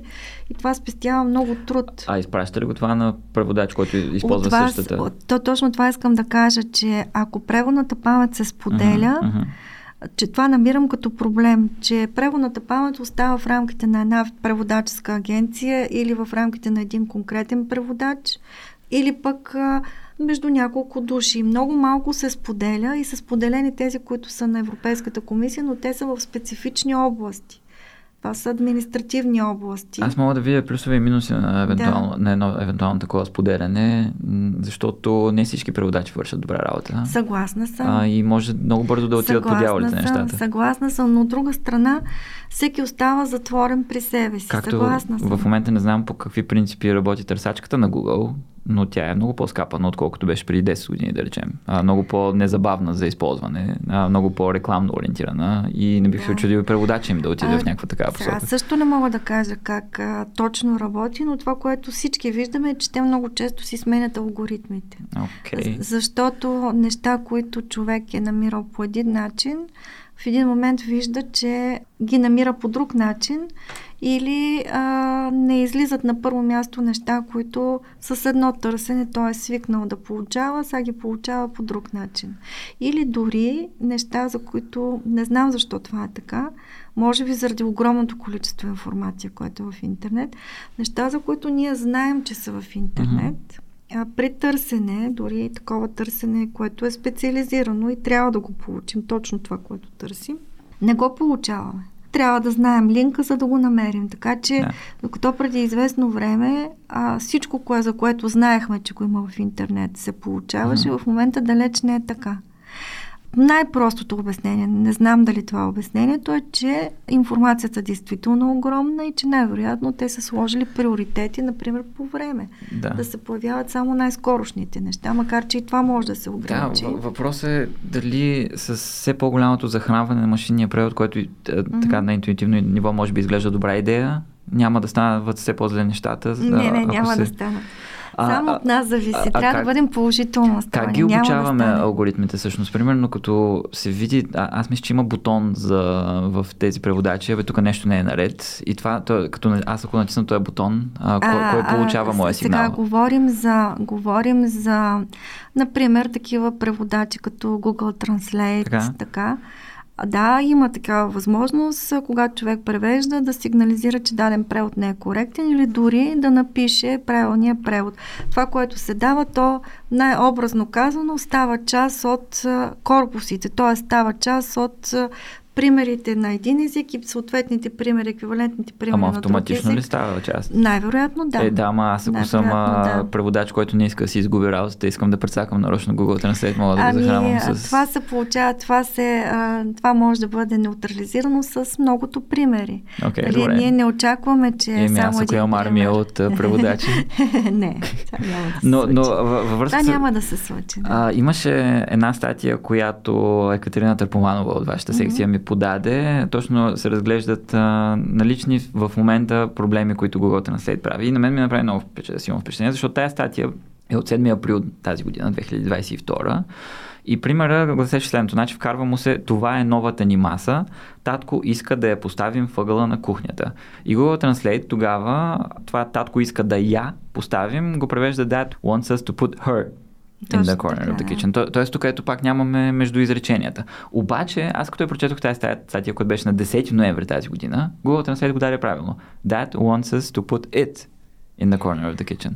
Тоест Google Translate се е поправил. Ами най-вероятно да са прехвърлили границата на изречението, защото това може да бъде, да бъде направено Да, само с да. връзка с предходното изречение, така че това мога да кажа. Иначе, иначе, Иначе ня... тази, с- с- седи това всъщност беше представено на една наша конференция, която се казва Компютърната лингвистика в Да. България през септември. И, има сборник, аз ще линкна Да, в така, да. описанието на епизода Да. към този сборник, някой ако му е интересен. Тази статия включително може да се намери там. Точно така, да. Добре, има ли някакъв човек, който седи и казва на алгоритъма, Не. алгоритме Не. тук? Не? Така не може да си го представим толкова директно. Добре. Всъщност, както казах вчера, това разбира се е шега, но то е вярно. А, когато се създава дадена компютърна програма, било то за превод, а, грубо казано 80% от времето минават за това да се създадат корпусите или данните и 20% да се правят експерименти. Това, което пак, ако се върнем преди малко, казахме, че не е вярно, че не можем да разберем точно какво прави невронния превод, Мгм. но е безсмислено да го правим, защото това би ни отнело безкрайно много време, защото става въпрос за огромно количество неврони и огром... неврона това е изкуствена, изкуствена симулация на човешкия неврон, неврона в невронната мрежа. И безкрайно много връзки, огромно количество връзки между невроните. Като всеки неврон прави определени изчисления, ако е активен, и тази Мгм. активация също е част от алгоритъма, и предава резултата, значи той получава информация, прави изчисления, които са му зададени да направи, които могат да бъдат различни и предава информация на, на множество неврони, които от своя страна правят същото и това може да се повтаря много пъти. Като така на- наречените рекурентни невронни мрежи, всъщност това, което получат на изхода като информация, още веднъж го връщат към входа и още по-прецизен става резултата, като мине през всички слоеве на невронната мрежа. Това, разбира се, много, много грубо казано. И тъй като усилието да следим в точно кой неврон какво се случва и да можем да си представим как това би повлияло на цялата система, Просто нали, това е една такава задача, която няма решение.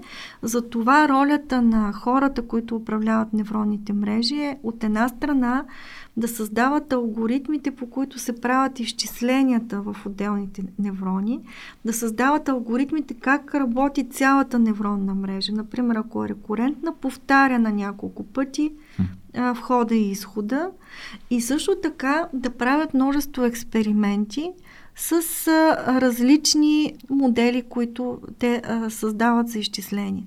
И нали, шегата продължава така, че следващите 20% от а, работата минава в, в това ние да правим експерименти, с което обаче да достигнем до резултата, че нашия корпус не е достатъчен. Но това разбира се е шега. Така че всъщност ролята на човек е голяма, но не как да кажем, ролята е до голяма степен теоретична. Мгм. Да състави първо а, големия модел, как работи невронната мрежа и второ а, да състави конкретното предписание какви са функциите на отделните неврони. А, това, което аз разбрах от ровенето си в тази тема е, че в близките десетилетия поне не се вижда в никоя област а, машиния превод да успее да замени напълно човека. Винаги ще има някаква нужда от съдействие, човек да, да погледне примерно след, след това и също е необходимо да продължат да съществуват а, човеци-преводачи, за да се захранват а, именно корпусите, особено с, а, когато става въпрос за текстове в нови области, да речем. Но, примерно, на мен тук би ми било любопитно, ако вие имате някакви наблюдения и разсъждения за ситуацията с художествения превод. Там нещата не са толкова добре, защото това е толкова сложно, колкото си мислим, като текст и като предизвикателство за превод, или просто защото не е доходоносно да се инвестира в машини за художествен превод? Сега тук няколко проблема поставите. От една страна, според мен, даже не си представям в скоро време да изчезне професията на преводача, но е вярно, че професията на преводача се променя и се променя много бързо. Mm. И всъщност ние живеем в едно много интересно време, в което много професии изчезват. Ние ги виждаме как изчезват. Uh-huh. И на тяхно място се появяват много нови професии. И човек трябва в днешно време да бъде готов в рамките на едно поколение няколко пъти да смени работата си, защото просто това, което е започнало на 25 години, няма да е същото тогава, когато стане на 45 години. И тук, ако мога пак да отворя една скоба, всъщност това е огромното предизвикателство пред човечеството, че технологиите много бързо се развиват. И може би някои хора успяват да ги догонят. Но не всички хора, и има хора, които, това е свързано пак с вчерашния разговор, има хора, които по никакъв начин не се стремят да догонят технологиите. Те ги използват по един много простен начин, което как да кажа, не носи нищо за човешкото развитие. Uh-huh. А хората трябва като хора, като човешки вид да се развиваме заедно с технологиите.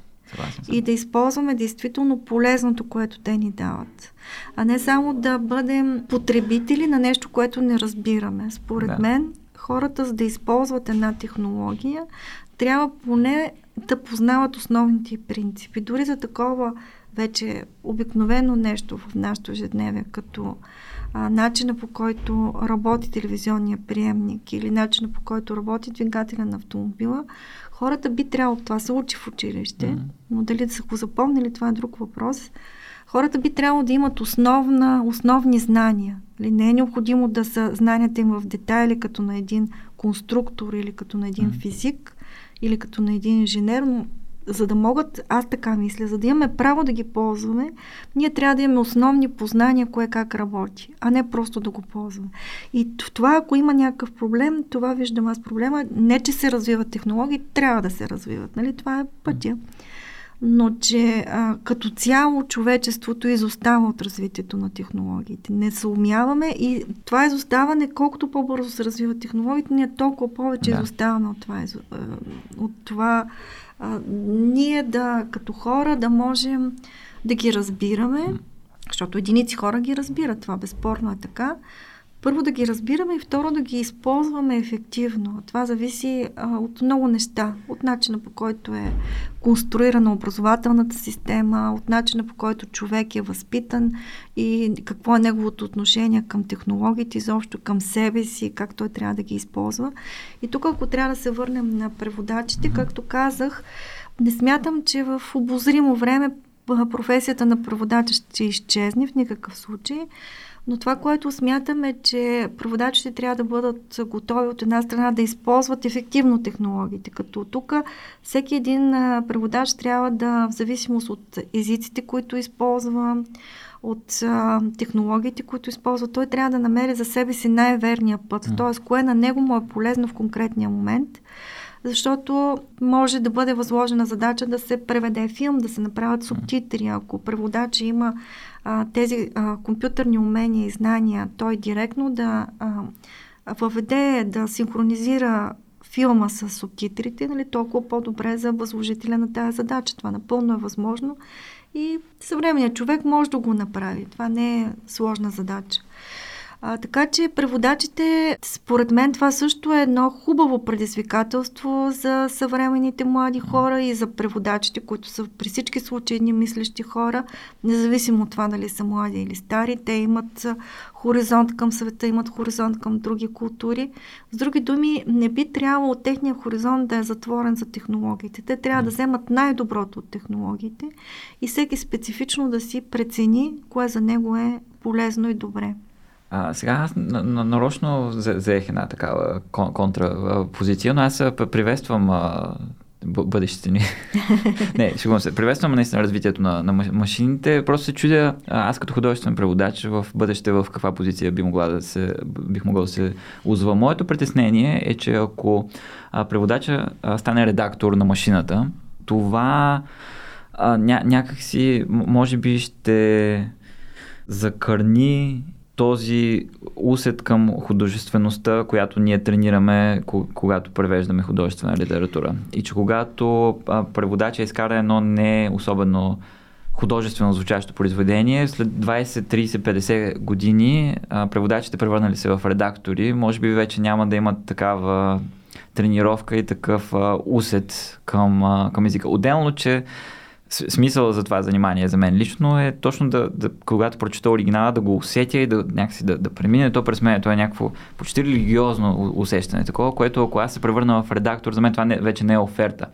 А, и аз сигурно ще потърся друга професия, ако, ако ста, ами, се стигне от там. Мен е грешно да се мисли така директно, че преводача mm-hmm. става редактор. А всъщност усещането за съпреживяване, усещането за това, че преводача също е творец. Това mm. съм дълбоко убедена, защото той трябва не само да знае добре и двата езика, не само а, целевия, но той трябва да знае изходния език mm. много добре. Не само трябва да бъде майстор на словото, но той трябва много добре, както казахме преди малко, да познава културата на другия народ, да познава начина им на мислене, защото ние се различаваме по своята култура и по възприятието на света, който ни заобикаля, но също така дори много по-конкретно, и това преди малко го споменахме, трябва да знае кои са точно адресатите на неговия превод, защото може да не са всички носители на този език. И всъщност прямо публиката, за която се отнася, той трябва да насочи превода си, така че това е едно безспорно майсторство. Но това той може да го прави и тогава, когато обработва превод, който предварително му се предлага от машината. Т.е. той си остава творец а, това, че а, нали, не е необходимо всяка буквичка да я въведе отново а, с клавиатурата, не го прави по-малко творец. Напротив, спестява му се много време. Когато става въпроса за, тук се връщаме за технически преводи, mm. Всъщност, а, а, компютърно подпомогнатия превод има следното преимущество, че той помага един и същи термин да бъде превеждан по един и същи начин, в да, един и е същи е контекст. Да. Наистина е важно това за разбиране на значението. Въпреки, че... А, да. Ако се върнем на въпроса, защо няма, защо не е толкова добър превода на художествена литература, ми просто защото няма достатъчно пак се връщаме на данните. Данните okay. всъщност от тях зависи резултата. Разбира се от а, алгоритмите, които създаваме, от технологиите като невронния превод, които сме създали. Да, безспорно от това зависи резултата, okay. но а, зависи от това с какво а, всъщност учим компютъра и защо пък е сложен.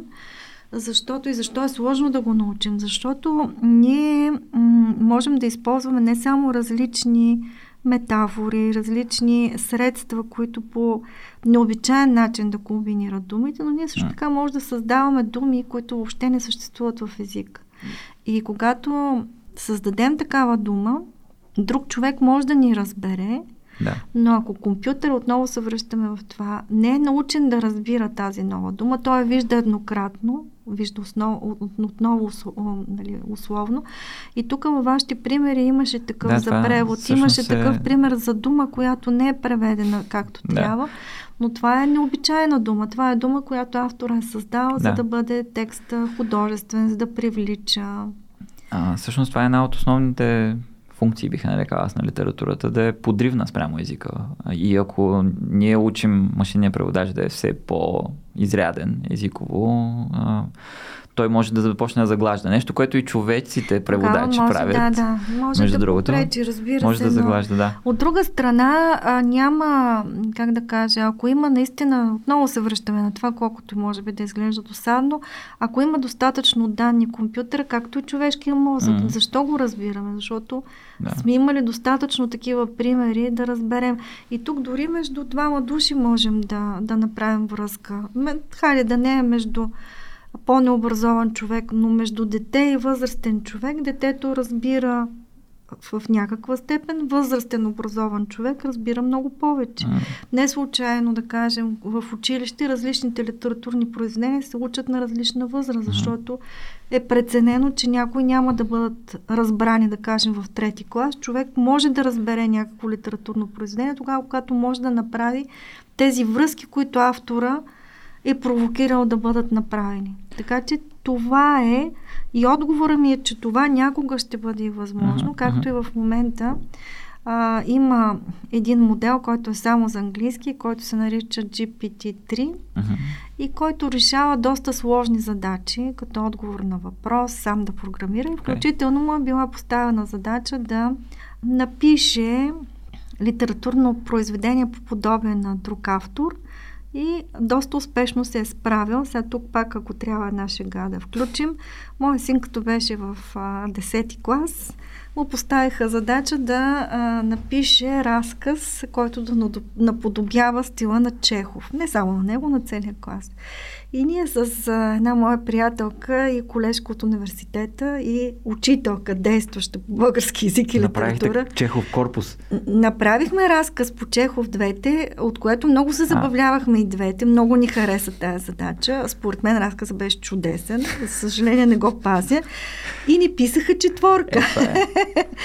Но тук може да, нали, тук е интерпретацията, че най-вероятно тя разпознава, че това не е момчето И мен, са ме- и мен ми десетокласника. писаха Това, веднъж четворка и аз не си бях писал. а това са Да. просто някои майки, вълшебници, лейли и така нататък, които са взели перото и са се забавлявали с тази задача. А като казвате така, възможно ли е да има лични кастомизирани машинни преводи? Примерно аз да имам а, платформата и аз сам да си я захраня. Примерно искам да си я захраня с абсолютно всичко, което Иван Вазов е писал. И после да видя, да, да му вкарам някакъв текст на английски и да видя как а, той би звучал с Иван Вазовото слово. Технологично е възможно, да. Добре. Технологично е възможно. Малко екзотично, за да се прави, но е възможно. Окей. Това в компютърно подпомогнатия превод всъщност се прави с Там преводната памет. Понеже аз не да. съм ползвал, там може, а в преводната памет мога да си Преводната въвеждам. памет, точно Окей, така, да. И добре. в терминологичната база. Окей, Разбира окей. се, терминологичната база не трябва така нали, буквално да я възприемаме. Тя се използва за превод на термини. Но освен термини могат да бъдат въведени и други единици, неща, да. които не са нали, термин в, по дефиниция това, което е термин. При, примерно, ако, а, понеже писателите на тях, а, те пишат, да го наречем, живо слово и доста писатели си имат а, тикове. А, имат думи, които повтарят Точно и така, те често са ефектни. И а, това понякога преводачите го изпускаме, защото капацитетът ни е ограничен, понякога нарочно го заглаждаме, защото си казваме, някакви са те повторения, Да, да. дайте да такова, а пък а, и аз съм си правил усилието да си изкарвам, да си сърчвам в файла, когато превеждам художествена литература. А тази дума май се повтаряше някъде другаде. Я да я сърчна дали не се повтаря още на някои места, а още на 5-6 места имам. Дай ще ги извадя всичките и ще гледам и на български да, да се повтаря. Примерно съм го правил това. Ето нещо, в което компютърно подпомогнатия превод може да се справи. Разбира се, веднага. затова казвам, че трябва да гледаме положително и трябва всеки сам да намери с какво технологиите му помагат. М, И как но- технологиите го развиват допълнително и по този начин да вървим напред. Аз а, със сигурност, дори всичко, което от нали, Да. въпросите в момента казвате, силно аз не отговарям всичко, Да, да, което да. искам да кажа. Със сигурност не сме е, изчерпателни тук. Не сме 100%, изчерпателни в никакъв случай. А, да, да, това- Търпим критика и двамата. Да, да добре дошли са слушателите да, да се обаждат, да ни ругаят и така нататък. Аз А. само да попитам, има ли такава възможност да ни ругаят слушателите? Да, аз приветствам всеки път, но за сега като че ли няма много такива. Но, но има, има отзиви. Тоест, разрешени са отзивите, тире рогатня. Да, да, всичко, всичко е разрешено. Всичко е разрешено и в ефир и извън ефир. Да, да, добре. А, това, за което най-много се хвали в момента машинния превод е, че той се справя много добре с терминологията. И наистина аз понякога правя устни преводи отивам в някакъв завод и там почва да ми говорят за тръби, за диаметри, да, за нали, да. това, окей, обаче аз в момента термините не мога да ги кажа, защото не ги знам. И аз съм пълен пас, а пък машинния превод съм пробвал някакви такива да, да правя и наистина изкарва някой. Обаче вчера му вкарах една специално подбрана част от един научно-фантастичен роман, който съм превеждал аз на китайски. Оригиналът е китайски който абзац, в него няма почти никакъв сюжет, т.е. няма почти никакво действие, просто е описан там една учена как изкарва някакъв модел на слънчевия строеж. И има доста термини именно от а, астрофизиката, от строежа на Слънцето. Ими нищо не може да направи преводач. Много се връщаме с това как е научен и пак да направим аналогията с хора. Астрофизиката има, явно има части от тия произведения тук, които бяхте дали като пример. Да. Особено една а, имаше едно такова, което пак научна фантастика, което човек без да е прочел цялата книга, той така тези 3-4 изречения, той, за мен Самия те са безсмислени. Между другото, да, за мен да, това аз, нищо не аз го дадох това отказ на студентите да. и те също казаха ми ние да. Точно така, това okay, нищо не да. значи. Нали, човек може да си изведе някаква представа, но тя няма да бъде точна, ако няма още по-голям контекст. Т.е. трябва да прочете по-голям отрязък, сам човек да а, знае, сам да, да, да може да прецени кой термин използвам в текста, какво значи, и чак тогава да разбере смисъл да, на текста. Там, там с... И тук само да, ако се върнем на, само ако се върнем на Чомски, Добре. А, езика има структура. И това той го доказва с изречението Безцветните зелени идеи яростно спят. Това изречение не значи нищо за нас. Uh-huh. Обаче изречението има структура. И ние не можем безразборно да местим. Ако разместим, човек ще а, разбере, че нещо не му е не му е както трябва на това изречение. Също така, друг такъв пример е Джабуроки. Това е едно стихче, от Луис Карол. Тук е преведено и на български. Сега аз така не мога да го възпроизведа. Ако пуснете в а, а, интернет джоброки, ако напишете, ще го видите и може да го прочетем. Значи това е стихче, в което се разказва за как да кажа, то също така няма. Това са думички наредени, включително и в българския превод. Как се пише това? Дже... Джебу Руоки, мисля. Руоки. Той ще ви го, ще го намери. И всъщност това е пример как думите нищо не значат, обаче ние като го, защото няма такива думи, обаче като го четем, разбираме ритмиката първо на стихчето. Второ, според мен, като го четем, разбираме, че става въпрос за нещо зловещо, за нещо тъмно, за някаква okay, гора. Да дам представа. Тук намеря да, го превод на Стефан да. Гечев. Само Точно пър... така, на Стефан Гечев е пър... превода. Първия куплет. Бе сгладне и честлинните комбурси търляха се и сврецваха в плите. Съвсем окласни бяха тук штурпите и отма равапсатваха парсурси. Това е Точно така. Бе. И това е също така пример за това, че ето автора Луис Карол в случая, преводача, много успешно се е справил. Супер звучи, да. Да, точно така за нещо, което а, няма значение от гледна точка на нас, хората, такива, а, за света, който познаваме такъв какъвто е. Но те го използват в художествено произведение, в художествения превод и то постига целта си, както в художественото произведение, така и в художествения превод. А, добре, да, да, наистина да минем малко. Аз много примери наистина съм мислял върху някои от тях и първо да кажа аз какво извлякох като някакси състояние на машинния превод в момента от това рофене. А, български и английски наистина трепе.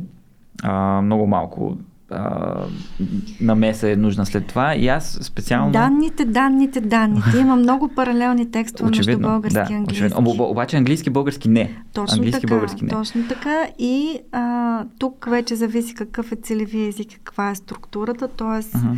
да, едноязиковите корпуси в каква степен има такива, които uh-huh. могат да се използват, за да се заглади, както да. вие казвате. И а, друго нещо, което от Деве също, нали, а, може би беше важно да се каже, че за тези езикови двойки, за които няма достатъчно ресурси, а, всъщност се използва един междинен език, т.е. първо се превежда обикновено да, на английски, след това се да, и след това се превежда и това го правят всички. Не, всички автоматични преводачи, които са Той в реалността в понякога се прави, между другото, устни преводи, когато Румен Радев последно ходи в Китай, нямаше симултанни преводачи нито от български на китайски, нито от китайски на английски. А през английски? И през английски минаваше, и, и това е симултанен превод на, на момента, но минава през английски и те са със слушалките там.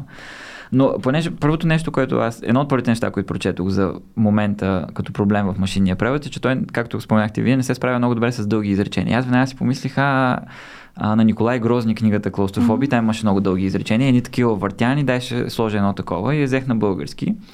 И ще прочета всъщност какво въведох. Защото на мен то ми звучи наистина много усукано.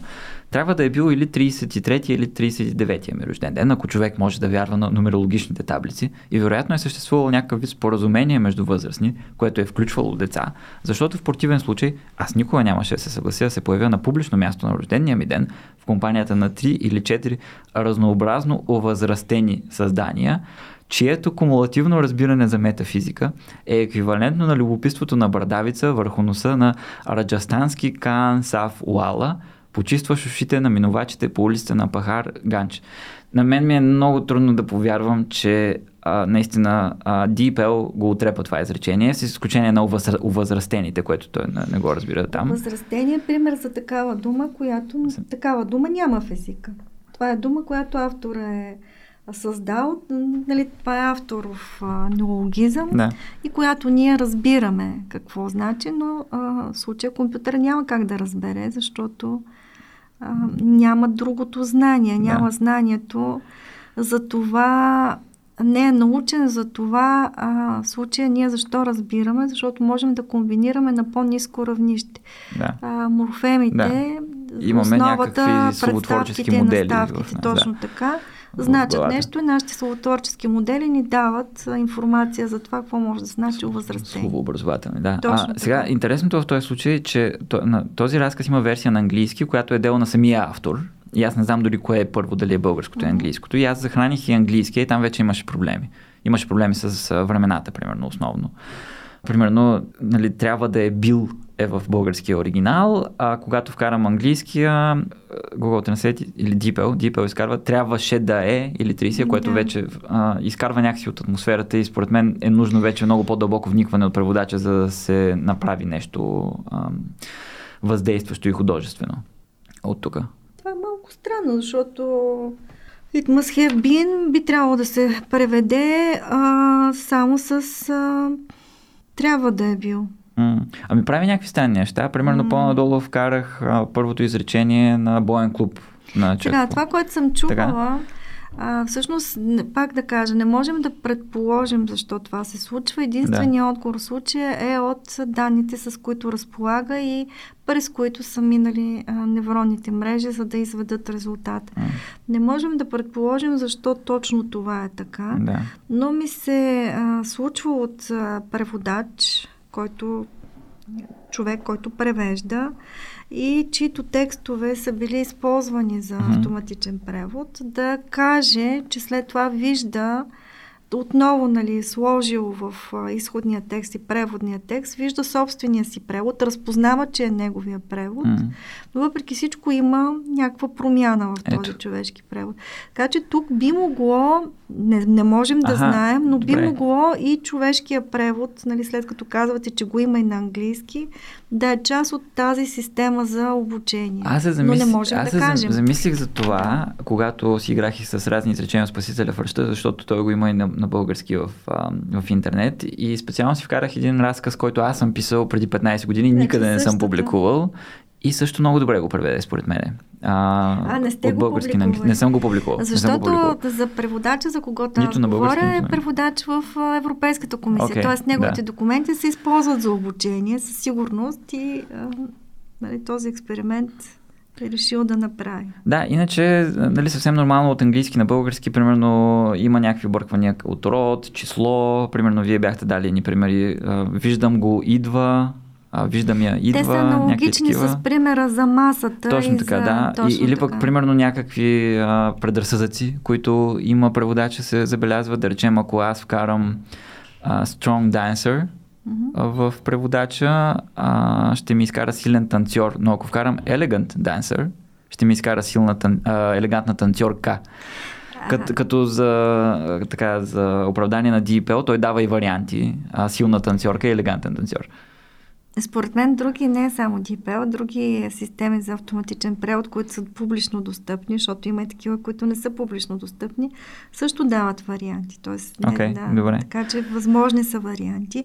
Но това е и при човек. И не можем да е, кажем, че абсолютно има е един така. съвършен превод Абсолютно. на един Със текст. сигурност е така. Има повече от един съвършен превод и ние не знаем всъщност кой е най-съвършения. На- Ние значи- знаем за себе си. Ако аз превеждам, аз знам за мен в този момент кой е за мен най-съвършеният превод. Да. Ако го преведа след 10 години, може би ще имаме друг по-съвършен за мен Със, превод. със сигурност да. и вие самата бихте го превели. Раз, Точно така, начин това искам да 10. кажа. Да, това искам да кажа. Но, но това е, то, го има и с хората. Аз го наблюдавам при моите студенти. Примерно миналата година ми се наложи да проверявам доста преводи на третокурсници в китайстика и ме бяха помолили да работя с всички тях, за да ги публикуваме. И аз а, се свързах там с ръководителката на специалността и казах с а, трима от тях мога да работя, за да се получи нещо. Останалите просто аз трябва да го пренапиша. Така е. к- както прави в момента, нали, преди правеше а, машинния превод. Ти не, няма смисъл да работиш върху него. По, по-малко усилия ще ти коства сам да го преведеш. В момента обаче вече не е така и въпросът е дали се стига до а, момент, в който, ами да знам, а, някакси машинният преводач изкарва вайба, изкарва атмосферата, така че... Не, не, аз пак да кажа, това зависи само от нас. Добре, Тоест добре. атмосферата ние можем да си я запазим. Трябва да се М. гледа на технологиите като нещо, което ни помага. М. Така, дълбоко Ами, съм аз- убедена в аз това. наистина- Тоест, ако аз искам да изпитам М. удоволствието от превода, аз пак ще го изпитам. Аз гледам и изходния текст, знам как трябва да бъде. А, мога да правя много справки. Когато се превежда, обикновено човек прави справки, независимо, че може да владее даден Да, език да. перфектно. Никой не може да ми забрани да ги правя тия справки. Така е. И никой не може да ми забрани да изпитам удоволствието. Дори а, просто мога да, нали, нещо, което може да ми спести време, защо М. да не го ползвам? Аз не бих изпитал то- също удоволствие при такъв случай. само така ви се струва. Само така, Може. В смисъл, отворен съм. Отворен само съм. така ви се струва и как да кажа. Не, не, ще се превентилирам към писане. аз, Физ, ако- физ, значи по тая, логика, по тая логика, защо да изпитва човек удоволствие, ако нещо набира на клавиатура, Така. ами да не изпитва удоволствие, ако го пише на ръка. Сигурно преди 40 години Да. имало хора, които са казвали, ами аз не искам да пиша на клавиатура, аз искам да го пиша на ръка и това ми доставя удоволствие. Ще се замисля върху този въпрос. Имаше един преводач, който каза, бе, този компютър ме дразни, аз ще почна пак да превеждам на, лист, на листи, на, на с химикалка. Ами, не е невъзможно. Да. Обаче защо да го правим? Окей, да. Защо да го правим? Ами, от, гледна точка на ефективност, окей. От гледна точка на, на обмен между Това, култури, което искам да окей. кажа аз, че да, ефективността не трябва не пречи на, нито на прецизността, нито на изяществото. Тя помага и на двете. С- Тоест, защо съм. да губим време в но, но ефективност? храната за мен е различна. В смисъл, начина, Да, начина ама- по който ме храни, Съгласна това, аз съм, да ама го той преживея, начин- да го изстрадам, Ама той е тя не ви пречи. Това не ви пречи на начин. По не, ама не начин. страдам толкова, аз искам е, да страдам. Не, не, не. Но, а, но, а, да не а, говорим, че просто а, в а, нали, такива данни за а, количеството документи за превод, които е, Не, за документи окей, за документи окей. ежесекундно расте, ама тя е художествената литература. Документи, расте. окей, хубаво, добре. Документ добре. е всичко. За текстове, за превод и а, за възможността да ги преведем на много езици. Защото а, има произведения, които не са достигали до нас никога, по проста М. причина, че не са превеждани. М. Има раз, а, речници, а, които ги нямаме. Тоест, Да. между български и дори езици в Европейския съюз няма двуезикови речници. Аз бях много изненадана да го Да, науча, да. когато бях директор на института, Да. защото се обръщаха към мен с такива въпроси. М. Но ние нямаме дори дву, двуезикови речници Е, с нямаме. много. Ние китайско-български нямаме, примерно. Аз говоря за Но да, европейските, да, да, окей. европейските държави, да не говорим за многоезикови речници. Да, да. Имаме И- някакви терминологични и многоезикови, М, но Много малко. И, и някакъв, терминологични да. речници има много малко. Терминологията също е голям, голям проблем. Но във ваша подкрепа аз наистина призовавам слушателите. Има го този разказ на Николай Грозник, казва се Рожден ден. Има го в този сборник Декамерон, който излезе покрай пандемията в, а, онлайн. Да си намерите първия му, първото му изречение и да го сложите в DeepL, да видите какво ще излезе и после да го сравните с това, което е в оригинала на английски, а, който се казва Feast of the, of the Epiphany, а, който е публикуван пък в Harper's и да видите колко добре се справя, но, но, пак оттам нататък китайски, български зле.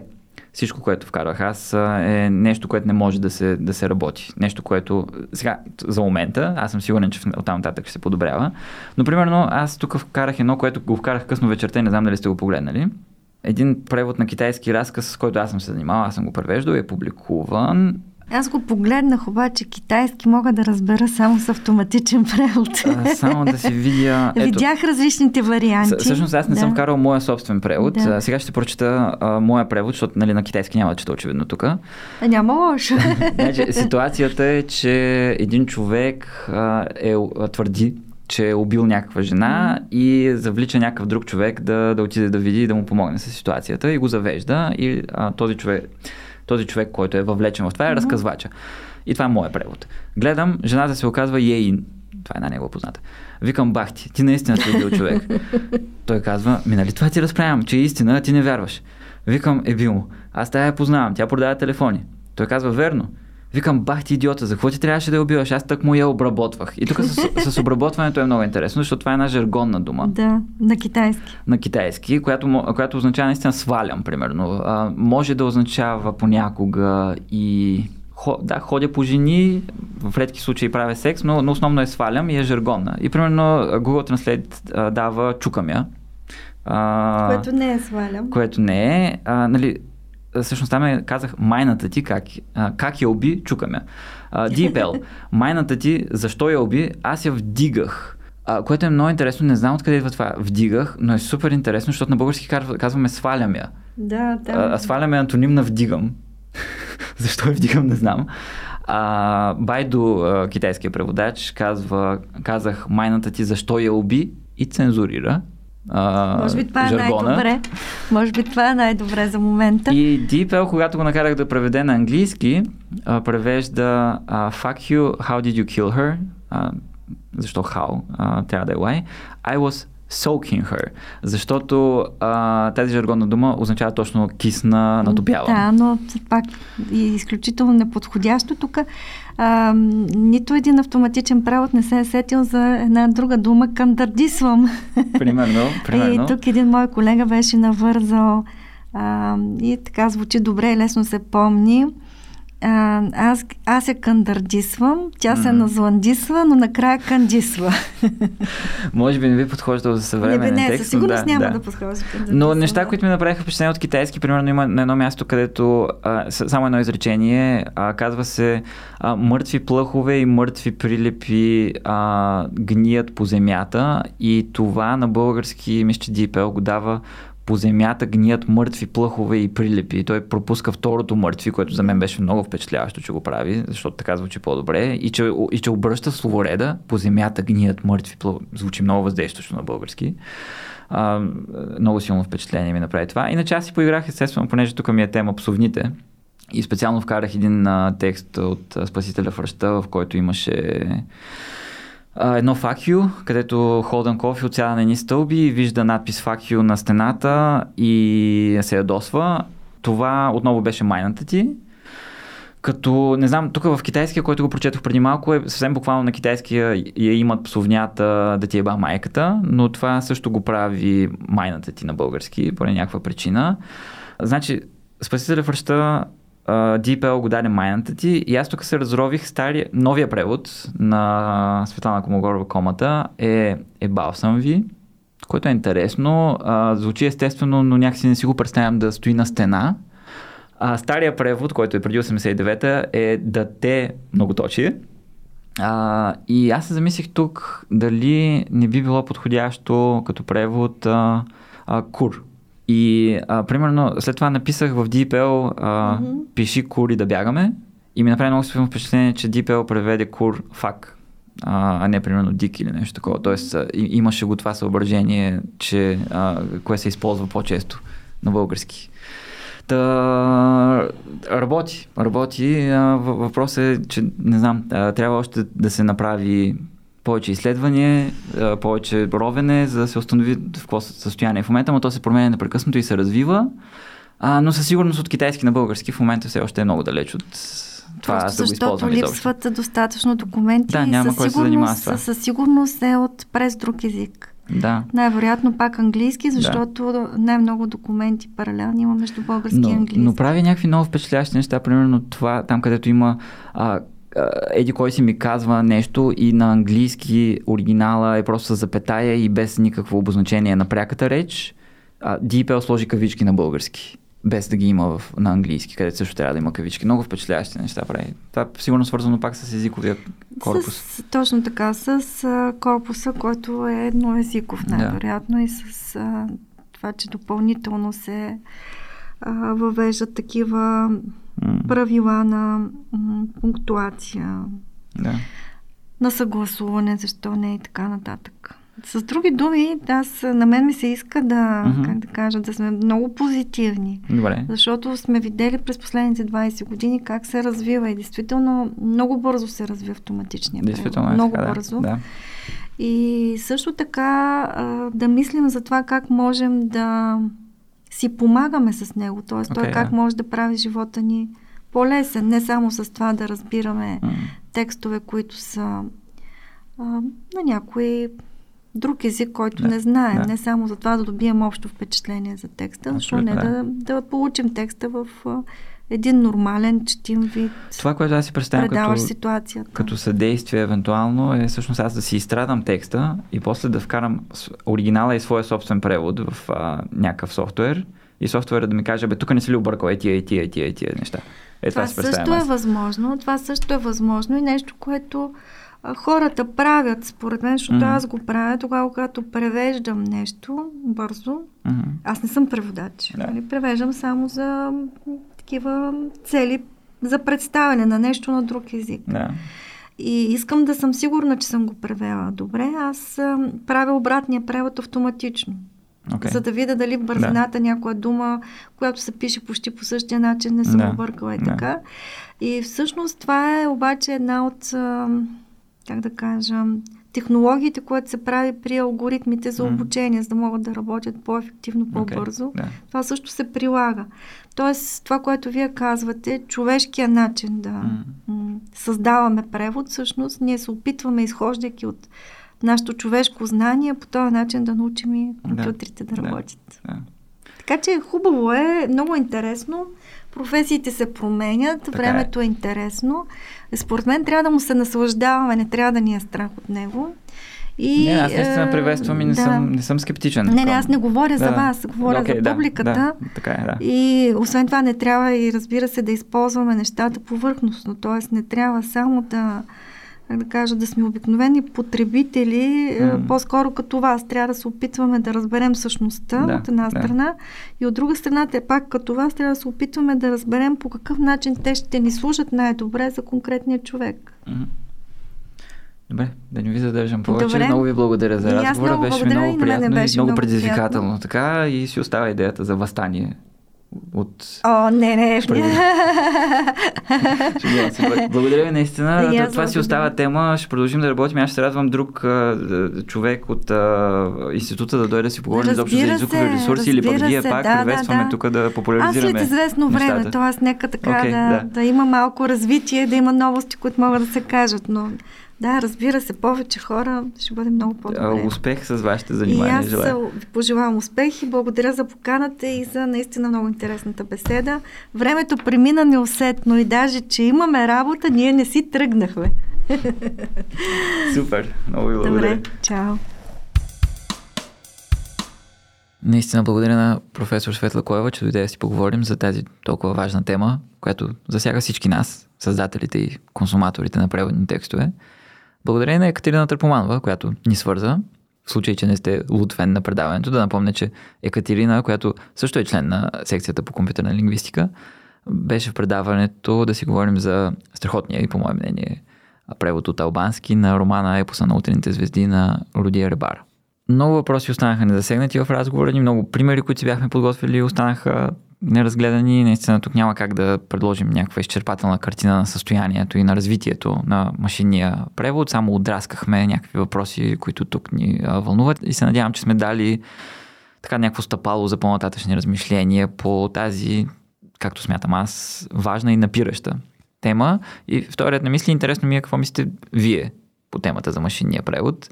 Примерно аз скоро си говорих с племенника си, 14 годишния си племенник. За това и той, за моя изненада, твърдеше, че машинният превод никога няма да...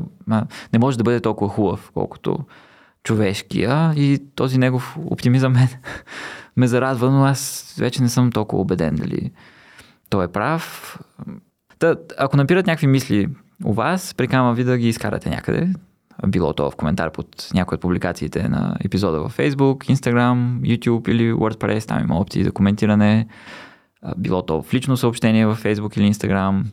Било то в Discord групата на предаването, където отново каня всеки заинтересован от разговора за превода да се присъедини, за да си плямпаме всякакви работи. Този епизод е реализиран изцяло благодарение на приятелите на предаването, така, спомоществователите на предаването в Patreon и Buy Coffee. Ако сте надъхани и вие да подкрепите по-нататъчни разговори на преводаческа тематика, можете да развържете кисията в споменатите платформи. Линкове за тях има в описанието на епизода. Също в блога на предаването бележка pod.wordpress.com също в Инстаграм. Изобщо навсякъде, където и да влезете, се ви искам пари. В този ред на мисли, мега благодарен съм на тези по-настоящем 21 души, които са се записали с месечни дарения в Patreon, а, като някои от тях са от самото начало на предаването. Валя, Петко, Ралица, поздрави. Имам някаква надежда така месечно, кумулативно да събирам достатъчно кинти, за да мога да работя по-спокойно по тези епизоди, които искат известно време за подготовка и също пари за запис. И Лян Ружин трябва да яде. Така че пак да кажа, ако предаването ви кефи, дори едно евро на месец е от голямо значение. Вашето евро е важно за нас. Толкова от този епизод. Очаквайте още тематични разговори.